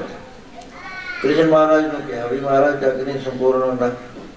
ਕਹਿੰਦੇ, ਤੁਸੀਂ ਕੋਈ ਸਾਧੂ ਹੈ ਉਹਨੂੰ ਨਿਮੰਤਰਣ ਨਹੀਂ ਦਿੱਤਾ। ਕਹਿੰਦੇ, ਮਹਾਰਾਜ, ਇਹ ਤਾਂ ਸਭ ਨੂੰ ਦੇਤਾ। ਕਹਿੰਦੇ ਦਿੱਲੀ ਦੇ ਦੱਖਣ ਵੱਲ ਛੱਜ ਬੰਦਾ ਉਹ ਛੋਟੀ ਜਾਤ ਦਾ ਹੈ, ਤਾਂ ਨਹੀਂ ਤੁਸੀਂ ਦਿੱਤਾ। ਉਹ ਪ੍ਰਗਟ ਨਹੀਂ ਕਰਦਾ ਵੀ ਮੈਂ ਸੰਤ ਹਾਂ ਪੂਰਾ ਮੈਂ ਇਸ ਵੇਲੇ ਸੰਪਾਤ ਵਾਸਤੇ। ਉਸ ਵੇਲੇ ਭੇਜੇ ਰਜਿਸਟਰ ਗਿਆ ਦੂਜੇ ਗਏ ਤਾਂ ਉਹ ਕਹਿਣ ਲੱਗੇ ਵੀ ਮੇਰੀ ਜਾਤ ਛੋਟੀ ਹੈ ਤੇ ਤੁਸੀਂ ਮੈਨੂੰ ਜੱਗ ਤੇ ਬੁਲਾਉਂਦੇ ਹੋ ਪਹਿਲਾਂ ਇੱਕ ਜੱਗ ਦਾ ਫਲ ਮੈਨੂੰ ਦਿਓ। ਉਹ ਕਹਿੰਦੇ ਪਹਿਲਾਂ ਜੱਗ ਦਾ ਸਾਡਾ ਹੀ ਨਹੀਂ ਹੋਇਆ। ਅਖੀਰ ਦ੍ਰੋਪਤੀ ਗਈ। ਕ੍ਰਿਸ਼ਨ ਮਹਾਰਾਜ ਨੇ ਜੁਗਤ ਦੱਸਤੀ ਉਹ ਜਦ ਪੂਰੀ ਸ਼ਰਧਾ ਦੇ ਨਾਲ ਗਈ, ਜਾ ਕੇ ਕਿਹਾ, ਮਹਾਰਾਜ, ਤੁਸੀਂ ਜੱਗ 'ਚ ਸ਼- ਸ਼ਾਮਲ ਹੋਵੋ। ਕਹਿਣ ਲੱਗੇ ਦੀਵਾ ਮੈਂ ਤਾਂ ਸਾਰਿਆਂ ਨੂੰ ਕਹਿਤਾ ਕਹਿੰਦੀ, ਹਾਂ, ਮੈਂ ਤੁਹਾਨੂੰ ਜੱਗ ਦਾ ਫਲ ਦਿੰਦੀ ਹਾਂ। ਦੇਖੋ ਮਹਾ ਸ਼ਾਸਤਰਾਂ 'ਚ ਇਹ ਲਿਖਿਆ ਹੈ, ਜੇ ਕੋਈ ਤਤ ਵਿੱਚ ਤੇ ਮਹਾਪੁਰਸ਼ ਵੱਲੋਂ ਘਰ ਤੋਂ ਸ਼ਰਧਾ ਸਹਿਤ ਇੱਕ ਇੱਕ ਕਦਮ ਪਟਦਾ ਹੈ। ਉਹ ਜਿੰਨੇ ਕਦਮ ਪਟਦਾ ਉਹਨੇ ਜੱਗਾਂ ਦਾ ਫਲ ਉਹਨੂੰ ਪ੍ਰਾਪਤ ਹੋ ਜਾਇਆ ਕਰਦਾ। ਸੋ ਮਹਾਰਾਜ, ਮੈਂ ਤੁਹਾਨੂੰ ਪੂਰਨ ਮਹਾਪੁਰਸ਼ ਸਮਝ ਕੇ ਤੁਹਾਡੇ ਕੋਲ ਆਈ ਹਾਂ। ਤੇ ਤੁਸੀਂ ਉਹ ਜਾਂਦੇ ਹੋਏ ਕਦਮਾਂ ਪਾ ਲਿਓ ਇੱਕ ਕਦਮ ਤੁਸੀਂ ਮੇਰੇ ਰੱਖ ਲਿਓ, ਬਾਕੀ ਦਾ ਫਲ ਮੇਰੀ ਝੋਲੀ 'ਚ ਪਾ ਦਿਓ। ਉਸ ਵੇਲੇ ਉਹ ਚਲੇ ਗਏ। ਉੱਥੇ ਜਾ ਕੇ ਸੱਤ ਬੰਨਿਆ ਹੋਇਆ ਸੀ ਬਾਂਸ ਨਾਲ। ਵੀ ਜਦ ਪੂਰਨ ਮਹਾਪੁਰਸ਼ ਪ੍ਰਸ਼ਾਦਾ ਛਕ ਲੂ, ਉਸ ਵੇਲੇ ਸੰਖ ਆਪੇ ਬੋਲ। ਉਹ ਪ੍ਰਸ਼ਾਦਾ ਛਕ ਲਿਆ ਤੇ ਸੰਖ ਪਤਾ ਮੁੱਦੇ ਕੇ ਬੋਲਿਆ। ਕਹਿਣ ਲੱਗੇ, ਬੋਲਿਆ ਤਾਂ ਹੈ ਜੀ, ਪੂਰੀ ਤਰ੍ਹਾਂ ਨਹੀਂ ਗੱਜ ਕੇ ਬੋਲੇ ਕ੍ਰਿਸ਼ਨ ਮਹਾਰਾਜ ਕਹਿਣ ਲੱਗੇ, ਉਹ ਕਿਸੇ ਨੇ ਤਰਕ ਕੀਤੀ ਆ ਉਹਦੇ ਉੱਤੇ। ਉਹਨਾਂ ਨੇ ਆਪ ਉਹਦੇ ਚਰਨ ਤੋਂ ਉੱਤੇ ਝੂਠੀ ਪੱਤਲ ਚੱਕੀ। ਮਹਾਪੁਰਸ਼ਾਂ ਦੀ ਵਡਿਆਈ ਕਰਾਉਂਦਾ ਪਰਮੇਸ਼ਰ ਤੇ ਉਹਦੇ ਬਾਅਦ ਦ੍ਰੋਪਦੀ ਕਹਿਣ ਲੱਗੀ ਵੀ ਮੈਂ ਤਰਕ ਕਰਤੀ। ਕਹਿੰਦੇ, ਕੀ? ਕਹਿੰਦੇ, ਮੈਂ 36 ਪ੍ਰਕਾਰ ਦੇ ਭੋਜਨ ਬਣਾਏ ਸੀ। ਲੇਕਿਨ ਇਹਨਾਂ ਤੋਂ ਸਾਰੇ ਇਕੱਠੇ ਕਰ ਲਏ। ਮੇਰੇ ਮਨ ਚ ਆਇਆ ਵੀ ਛੋਟੀ ਜਾਤ ਦਾ ਹੈ, ਇਹਨੂੰ ਪਤਾ ਨਹੀਂ ਵੀ ਖਾਈ ਦਾ ਕਿਵੇਂ ਹੁੰਦਾ ਫੇਰ ਦੁਬਾਰਾ ਬੇਨਤੀ ਕੀਤੀ ਬੜੀ ਮੁਸ਼ਕਲ ਦੇ ਨਾਲ ਲਿਆਂਦੇ ਤੇ ਲਿਆ ਕੇ ਪ੍ਰਸ਼ਾਦਾ ਛਕਿਆ ਕ੍ਰਿਸ਼ਨ ਕਹਿਣ ਲੱਗੇ ਵੀ ਤੂੰ ਪੁੱਛ ਲੈ ਵੀ ਕਿਉਂ ਰਲਾਉਂਦੇ ਨੇ? ਉਹ ਜਦ ਪੁੱਛਿਆ ਉਹ ਕਹਿਣ ਲੱਗੇ ਦੇਖ ਵੀ ਬਾਹਰ ਨੇਮ ਇਹ ਹੁੰਦਾ ਚਾਹੇ ਗ੍ਰਸਤੀ ਹੋਵੇ ਚਾਹੇ ਸਾਧੂ ਹੋਵੇ ਕੋਈ ਹੋਵੇ ਪ੍ਰਸ਼ਾਦਾ ਛਕਣ ਤੋਂ ਪਹਿਲਾਂ ਪਰਮੇਸ਼ਰ ਨੂੰ ਯਾਦ ਕਰਨਾ ਪੈਂਦਾ ਹੁੰਦਾ। ਹੈ ਜੇ ਤਾਂ ਮਰਿਆਦਾ 'ਚ ਹੈ ਤਾਂ ਤਾਂ ਉਹ ਭੋਗ ਲਵਾਉਂਦੇ ਨੇ। ਬਹੁਤ ਪ੍ਰੇਮੀ ਨੇ ਜਿਹੜੇ ਭੋਗ ਲਵਾ ਕੇ ਪ੍ਰਸ਼ਾਦਾ ਛਕਦੇ ਨੇ ਪਰਮੇਸ਼ਰ। ਜੇ ਖੁੱਲੀ ਮਰਿਆਦਾ ਹੋਵੇ, ਅੱਖਾਂ ਵਿੱਚ ਕੇ ਦਵਾਉਂਦੇ ਨੇ ਵੀ ਇਹ ਵਾਹਿਗੁਰੂ, ਤੈਂ ਮੇਰੇ ਵਾਸਤੇ ਵੀ ਅੰਨ ਪੈਦਾ ਕਰਿਆ। ਇਹ ਪਵਿੱਤਰ ਹੋ ਕੇ ਮੇਰੀ ਦੇਹੀ ਜਾਵੇ, ਮੈਨੂੰ ਨਾਮ ਜਪਾਵੇ। ਫਿਰ ਜਿਹੜੇ ਸਾਧੂ ਨੇ, ਉਹ ਛੱਡਦੇ ਨੇ, ਪਹਿਲਾਂ ਵੀ ਉਹ ਪਰਮੇਸ਼ਰ ਨੂੰ ਭੋਗ ਲਵਾਉਂਦੇ ਨੇ, ਉਹਦੇ ਬਾਅਦ ਫੇਰ ਭੋਗ ਲਵਾ ਕੇ ਅਰਦਾਸ ਕਰਦੇ ਨੇ। ਅਰਦਾਸ ਕਰਕੇ ਕਹਿੰਦੇ ਨੇ ਵੀ ਇਹਦੇ ਜਿਹੜਾ ਹੈ, ਮ- ਇਹਦੇ ਪ- ਪੂਰਾ ਹੋਵੇ, ਸੁਖ ਰਹੇ ਇਹਨਾਂ ਦੇ ਘਰ ਅਸੀਸ ਦਿੰਦੇ ਸੋ ਬੀਬਾ, ਮੈਂ ਤਾਂ ਲਾਇਆ ਸੀ ਕਿ ਤੈਂ 36 ਪ੍ਰਕਾਰ ਦੇ ਭੋਜਨ ਬਣਾਤੇ ਤੇ ਮੇਰੀ ਮਰਿਆਦਾ ਸ਼ਾਸਤਰ ਦੀ ਇਹ ਹੈ ਕਿ ਜਿਹੜਾ 70 ਸਾਲ ਤੇ ਉੱਤੇ ਹੈ, ਉਹ ਅੱਠ ਗਰਾਈਆਂ ਛਕਦਾ ਹੁੰਦਾ ਬਰਮ ਗਿਆਨੀ ਹੈ ਜਿਹੜਾ ਜਿਹੜਾ ਹੈਗਾ ਬਾਨਪ੍ਰਸਤ ਉਹ 12 ਗਰਾਈਆਂ ਛਕਦਾ ਹੁੰਦਾ। ਤੇ ਜਿਹੜਾ ਹੈਗਾ ਗ੍ਰਸਤੀ ਉਹ 16 ਗਰਾਈਆਂ ਛਕਦਾ ਹੁੰਦਾ। ਤੇ ਜਿਹੜਾ ਹੁੰਦਾ ਬਰਮਚਾਰੀ ਉਹ 24 ਗਰਾਈਆਂ ਛਕਦਾ ਹੁੰਦਾ। ਇਸ ਕਰਕੇ ਮੈਂ ਸਿਰਫ ਅੱਠ ਖਾਣੀਆਂ ਸੀ, ਤੇਰੇ 36 ਸੀਗੇ, ਮੈਂ ਇਕੱਠੇ ਰਲੇ, ਪਤਾ ਨਹੀਂ ਕਿਹੜੀ ਚੀਜ਼ ਦਾ ਭੋਗ ਲੱਗੇ ਬਰਮ ਗਿਆਨੀ ਦਾ ਭੋਗ ਆਪਣੇ ਮੁਖ ਚ ਪਾਉਣ ਨਾਲ ਲੱਗਦਾ ਹੁੰਦਾ। ਕਿਉਂਕਿ ਉਹ ਵਾਹਿਗੁਰੂ ਨੂੰ ਹਾਜ਼ਰ ਨਾਜ਼ਰ ਜਾਣ ਕੇ ਮੂੰਹ ਚ ਪਾਉਂਦਾ ਪ੍ਰਸ਼ਾਦਾ ਸੋ ਇਸ ਤਰ੍ਹਾਂ ਦੇ ਨਾਲ ਮਹਾਰਾਜ ਕਹਿੰਦੇ, ਰੇ ਚਿਤ ਚੇਤ ਚੇਤ ਅਚੇਤ, ਕਾਹੇ ਨਾ ਵਾਲਮੀਕਾ ਦੇਖ ਕੇ ਜਾਤੋ ਕੇ ਪਦਮਰੇ ਉਹ ਰਾਮ ਭਗਤ ਸੇ ਕ੍ਰਿਸ਼ਨ ਮਹਾਰਾਜ ਨੇ ਝੂਠੀਆਂ ਪਤਲਾ ਚੱਕੀ ਤੇ ਉਹਨਾਂ ਦੇ ਚਰਨ ਤੋਂ ਉੱਤੇ ਕਿੰਨੀ ਬੜੀ ਪਦਵੀ ਨੂੰ ਪ੍ਰਾਪਤ ਹੋਇਆ, ਨਾਮ ਜਪ ਕੇ। ਹੋਇਆ ਕਿਵੇਂ? ਕਿ ਸਾਧੂਆਂ ਦਾ ਸੰਗ ਹੋਇਆ, ਐ ਬੋਲੋ ਸਾਰੇ ਪ੍ਰੇਮ ਸੁਣਿਓ ਮੇਰੇ ਨੀਤਾ ਮੈਂ ਮਾਤਾ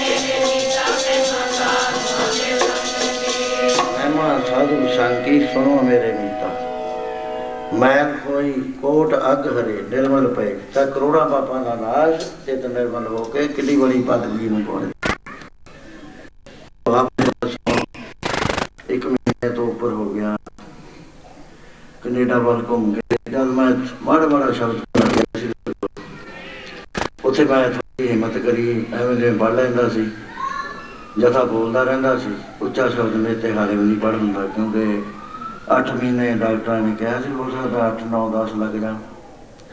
ਉਹ ਫਿਰ ਇੱਥੇ ਜ਼ਖਮ ਕੱਲੇ ਕੱਚੇ ਜੇ ਹੋਣ ਕਰ ਗਏ ਨਾ ਥੋੜਾ ਸਾਵਧਾਨੀ ਨਾਲ ਰਹੀਦਾ ਵੀ ਐਵੇਂ ਨਾ ਕੋਈ ਗੱਲ ਹੋ ਜਾਵੇ। ਸੋ ਮੈਨੂੰ ਬੜੀ ਖੁਸ਼ੀ ਹੋਈ ਹੈ ਕਿ ਮੈਂ ਫੇਰ ਸੰਗਤ ਦੇ ਦਰਸ਼ਨ ਕਰੇ। ਹੁਮ ਹਵਾ ਕੇ ਥੋੜੇ ਜਿਹੇ ਦਿਨ ਰਹਿੰਦੇ ਨੇ। ਤੇ ਫਿਰ ਆਪਾਂ ਨਾਲ ਮਿਲ ਕੇ ਸੰਗਤ ਕਰੀਏ, ਨਦੀ ਨਾਲ ਸੰਜੋਗੀ ਮੇਲਾ। ਸੋ ਆਪਾਂ ਜਿੰਨਾ ਵੀ ਆਪਾਂ ਨੂੰ ਟਾਈਮ ਮਿਲੇ ਪੂਰੀ ਤਰ੍ਹਾਂ ਨਾਲ ਵੇਲ ਕਰੀਏ, ਗੁਰਮਤਿ ਇਸਲਾਮ ਸਮਝਣ ਦਾ ਯਤਨ ਕਰੀਏ। ਸੋ ਮੈਂ ਇੱਥੇ ਹੀ ਸਮਾਪਤ ਕਰਦਾ, ਵਾਹਿਗੁਰੂ ਜੀ ਕਾ ਖਾਲਸਾ, ਵਾਹਿਗੁਰੂ ਜੀ ਕੀ ਫਤਿਹ। ਨਾਮ ਸਾਹਿਬ ਪੜ੍ਹਨਗੇ, ਪ੍ਰੋਗਰਾਮ ਦੱਸ ਦੇਣਗੇ, ਸੁਣ ਕੇ ਜਾਇਓ। ਮੈਂ ਮੈਂ ਤਾਂ ਤਾਂ ਉੱਠ ਖੜਦਾ ਹੁੰਦਾ ਇੱਕ ਤਾਂ ਮੈਨੂੰ ਘੇਰ ਲੈਂਦੇ ਨੇ, ਪੈਰੀਂ ਹੱਥ ਲਾਉਣ ਲੱਗ ਜਾਂਦੇ। ਦੂਸਰਾ, ਮੈਂ ਮੈਂ ਤੇ ਇਹਦੇ ਬੈਠ ਨਹੀਂ ਹੁੰਦਾ, ਗਾੜੀਆਂ ਕੱਟੀਆਂ ਕਰਕੇ ਥੋੜਾ ਜਿਹਾ ਖੂਨ ਉਤਰਿਆ ਹੁੰਦਾ, ਫਿਰ ਔਖਾ ਹੋ ਜਾਂਦਾ ਮੈਨੂੰ ਇਸ ਕਰਕੇ ਮੈਂ ਮਾਫੀ ਮੰਗਦਾ ਤੁਹਾਡੇ